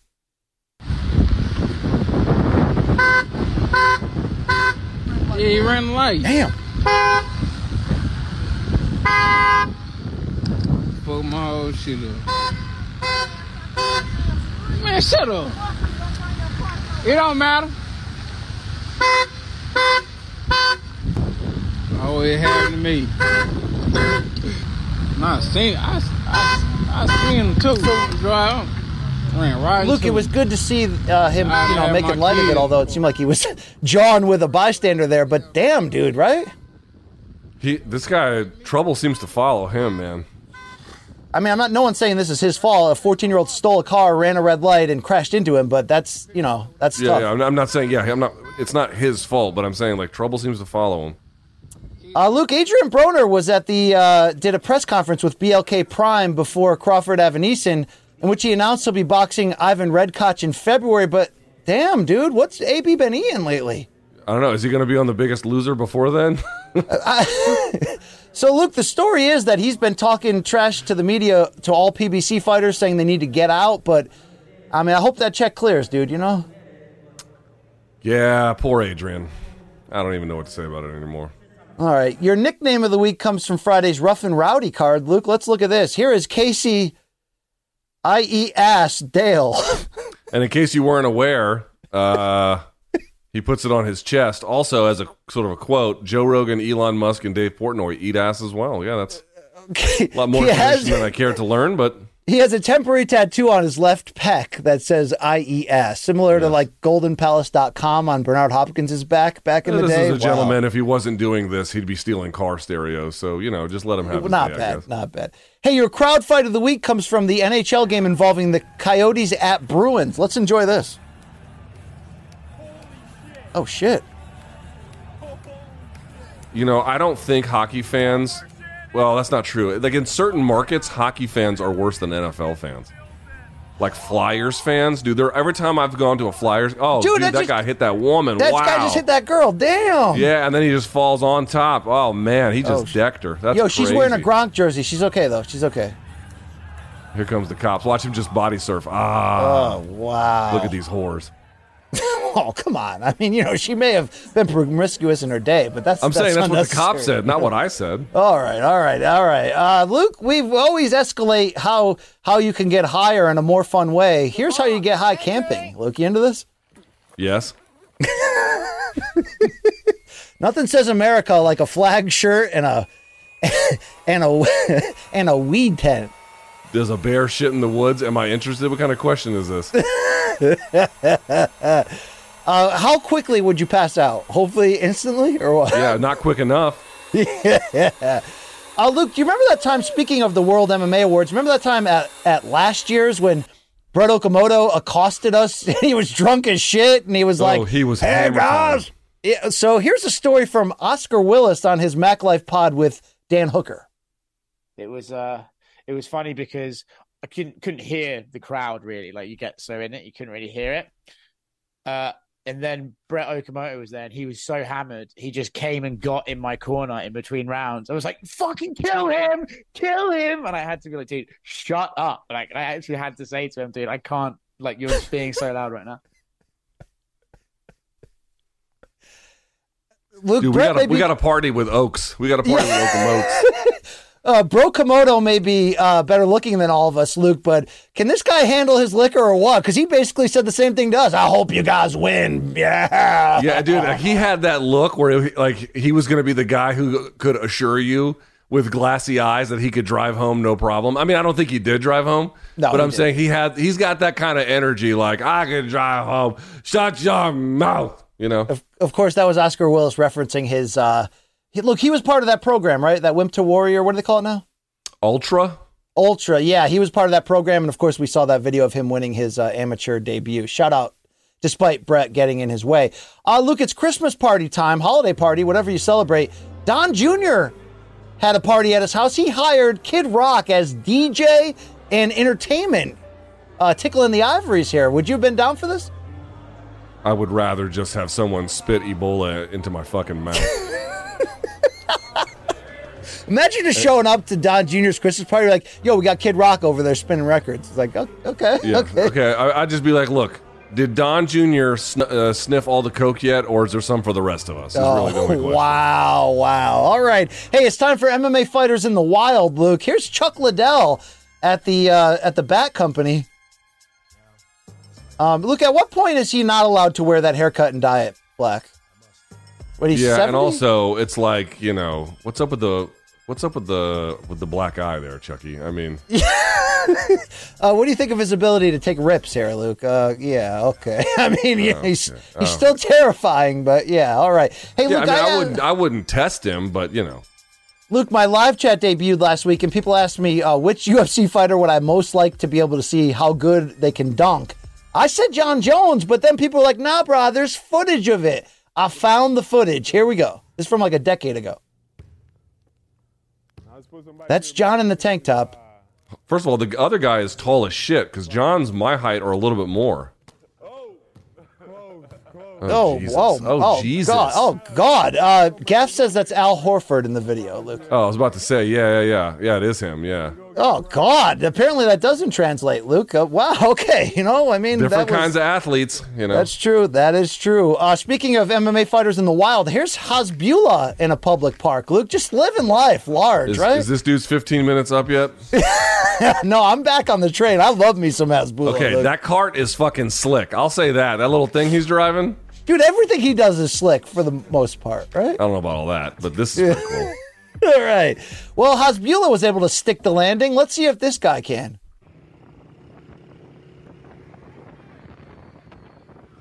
Oh no. Oh no. Yeah. see, Oh, that's yeah. why. Hope, hope yeah. you, hope you got a dentist, you dumb bitch. Yeah, that's why you don't sodomize on the dirt bike, Luke. I mean, what are we doing, right? It's like, Yeah. dude, you're already in a poor country. You don't have to make life worse. Okay, okay.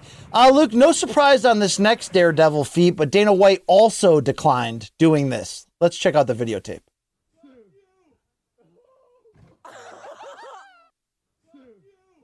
Oh! Is this Dude, uh, what is up? What is up with honkies jumping is off this- of roofs? is this Bill's Mafia tryouts, Luke? I think that guy passed, right? he also died, but you know that was great. Yeah, that's pretty It's like, good. dude, these guys are like, man, ain't nothing going right in my life. I'm trying to get me a Darwin Award. Yep, yep. Hey, your KO of the week takes us to this karate pit, Luke. Let's see this. Ooh. Hit him with the bop gun. That was nice. Ooh, is that a Rolling Thunder or no? What is that? No, this would be like some kind of like capoeira, or I, I'd have to see it again. I bet you Chef Cass can do that, Luke, while Probably. cooking a meal. Yeah, damn. Yeah, so that's some kind of scorpion kick. I'm not, I'm not entirely certain, but it was nice. I'd like to see that in MMA if it's possible. Hey, you want to see the biggest hot dog in the world, Luke? This may answer the question: Is a hot dog a sandwich? According to this lady, yes. The the world's stupidest debate. Look at the size Like- of that wiener, though, Luke. Like, right? is a hot dog a sandwich? Is the debate that people have who don't read books. okay, but this proves that it is a sandwich, right? Look at that I don't grinder give a shit roll. what it is. Call it a sandwich, call it a hot dog. It makes no difference. The classification is somewhat irrelevant anyway. And also, that's a first of all, that's not even like a hot dog. That's like a big ass kielbasa and baguette. Yeah, I've seen scenes like this turn into adult films, Luke. I mean, to be honest with you, like look at the unit on that that uh, sausage. Wow. All right, Luke, it's time for the world famous rate that tat, Luke Thomas. Let's start off. Speaking of hot dogs, let's check this out. Very naturally find that You can't help. You know, You know, if I hadn't been diagnosed with uh, non-alcoholic fatty liver disease, Luke, I may have considered this for my my left arm. First I of all, they have. didn't even get the stenciling right. Oh That's wow! Look at that guy's head. Look at that guy's head. Now, obviously, that's sacrilege to put a cross, Luke, on your forehead with hot dogs on it. But part of me can't appreciate that. Part of you, Dude, there are people out here living just for the internet lulls until they Yeah. realize this is like truly one of the dumbest fucking things you can do. Also, I got to tell you, there's not a lot of tattoo artists who would actually do a tattoo like this, either for faces generally or some kind of stupid message. imp- More importantly than that, like you have to find the right kind of person for that. yeah, find that yeah, guy. I mean, look at his hair. Look at this bozo. I mean, this is. um yeah, future Darwin Award winner if ever there was one. Congratulations. Now, if Congratulations. you found sir. out he was an MK fan, what would you do? I'd ask him to get castrated. Okay, life may do that to him, uh, regardless of your opinion, though. Uh, let's go to this rate that tat. So, Luke, Brendan Schaub did a nice dad move, and Are we do? Are we doing this bit? Are we doing this bit? You're going to ask no, me to I'm not Brendan here to make fun of him. Luke, he's got the the chombies on his arm. Those are his kids on his arm in zombie mode. I wanted you to comment on the. While you know, look, you were willing to tell Mister Hebas, great intention, bad execution. What are your thoughts on these? I don't understand them. Um, I don't quite understand why he would want kids as zombies. I don't know what the. Is there a story behind that? What's the story? I think it's because one of his kids can't pronounce zombies, so he says them. He calls them chombies, so he wanted to get that on his arm to remember it. I mean, I guess that's okay. Um, the left one is okay. The, the left one's okay. The right one is not my fave. Um, probably not nothing I would do. I'll put it that way. I way. mean, I wouldn't get tattoos of my kids with exposed brains, but look, people live different lives, and that's cool. Okay. yeah, but like again, the tattoo's not for you. It's for him and his family. So like, Same thing with Mister Hebas. Yet you're like, yo, yo, boss, nah, brah. Yeah, I know, but we're asking. You're asking me to because listen, I realize that there is a large economy of people who love to insult Brendan, and I understand that. But you know, I don't need to contribute to that marketplace for it to thrive. So I'll just leave it as is. Don't keep that same energy. They don't need you, Luke. All right, at all. All right. Uh, let's go one more tattoo. I'm not. I'm not, this- I'm not telling anyone to stop. The world is going to do what it's going to do. But Here's some hectic white lightning. What are your thoughts on this tattoo?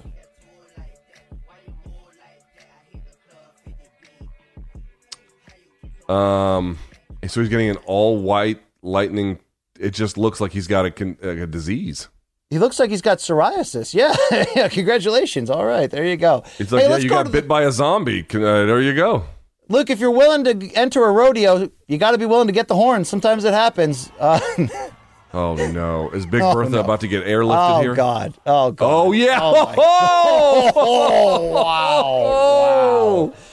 You Dude, know, these bulls, man. That's not even a big ass bull. Like these big bulls, man. They they are different creatures, bro. Yeah, Look at Big a Bertha take air. Big Bertha had more air like under that one than Jon Jones did trying to dunk. Like, yo, I got boy. ups. Oh my God! Uh, you know, call it call in a superhero to try to pull this move off. Let's see if Spider Man can handle it. Luke. Yo, Spider Man's been at the buffet, huh?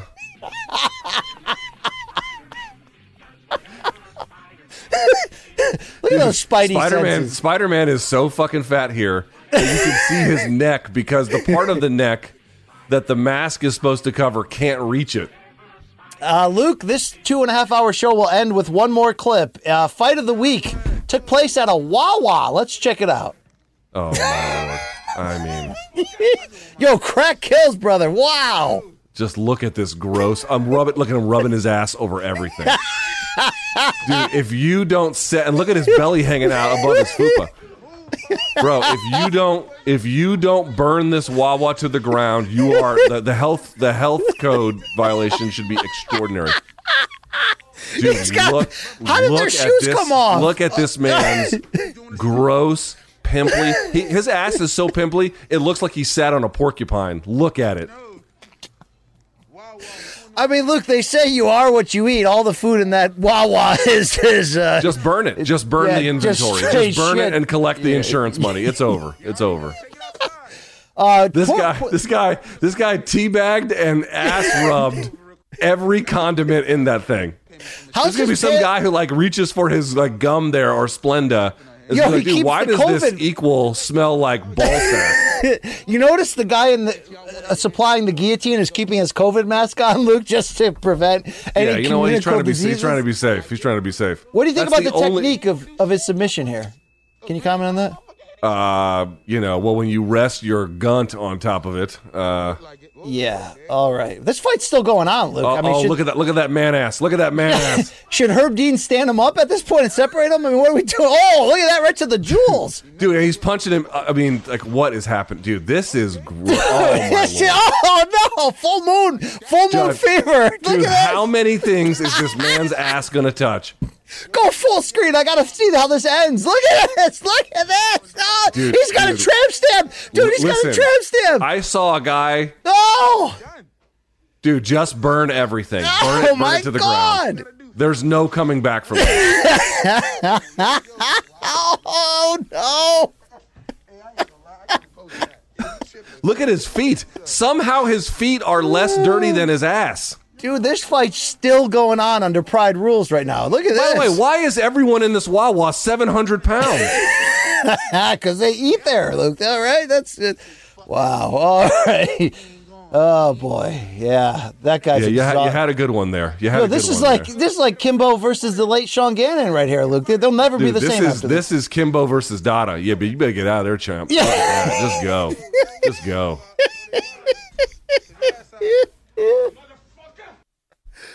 Ooh, yo, we did three hours today. Why? Why would we do that? I don't know. I yeah, I missed my dentist appointment because of this, so I'm really happy about that. Oh Thank you. no, no. Yeah, I did. I did. I have to call them Ah. now, so that's great. All right. Well, Luke, just to let people know about boxing, um, Naoya Inoue, my number one pound for pound fighter on the CBS Sports rankings, is gonna take on Paul Butler tomorrow morning in Asia for fight, all. F- I'm sorry. It's a good fight. Yeah, for all four titles at 118 pounds. Another undisputed championship tomorrow morning. I believe the main event is expected to start at 6 a.m. But Luke, I'm going to get up early. I'm going to be handling the recap for CBS Sports. I don't know. Maybe I'll f around with an MK reaction if it's worthy. Who who knows, right? All right, could be fun. Could be fun. Um, that is it for us today. Reminder: morningkombat at gmail.com. Wednesdays fan subs. Fridays dead wrong is the place to go. Uh, Showtime.com. Get a 30 day free trial. If you like it, you can keep it. If not, you can bounce. That guy's ass was all over the sunglasses and everything. I mean, I know it it's like, dude, you can't get some woman twerking. You have to look at a, some 400 pound living in a van down by the river, unshowered. You know, I hope the fight was over like politics or like abortion or something, Luke. Right? no. You know I I hope it was over. Who got the last slice of like you know, can uh, uh, I, don't, I don't know. I don't know what the fuck. See, that's Um, why I support Sheetz gas stations and not Wawa for this type of crap. All right? Yeah, you don't see people doing that over schmuffins and No. schmagels. No, no.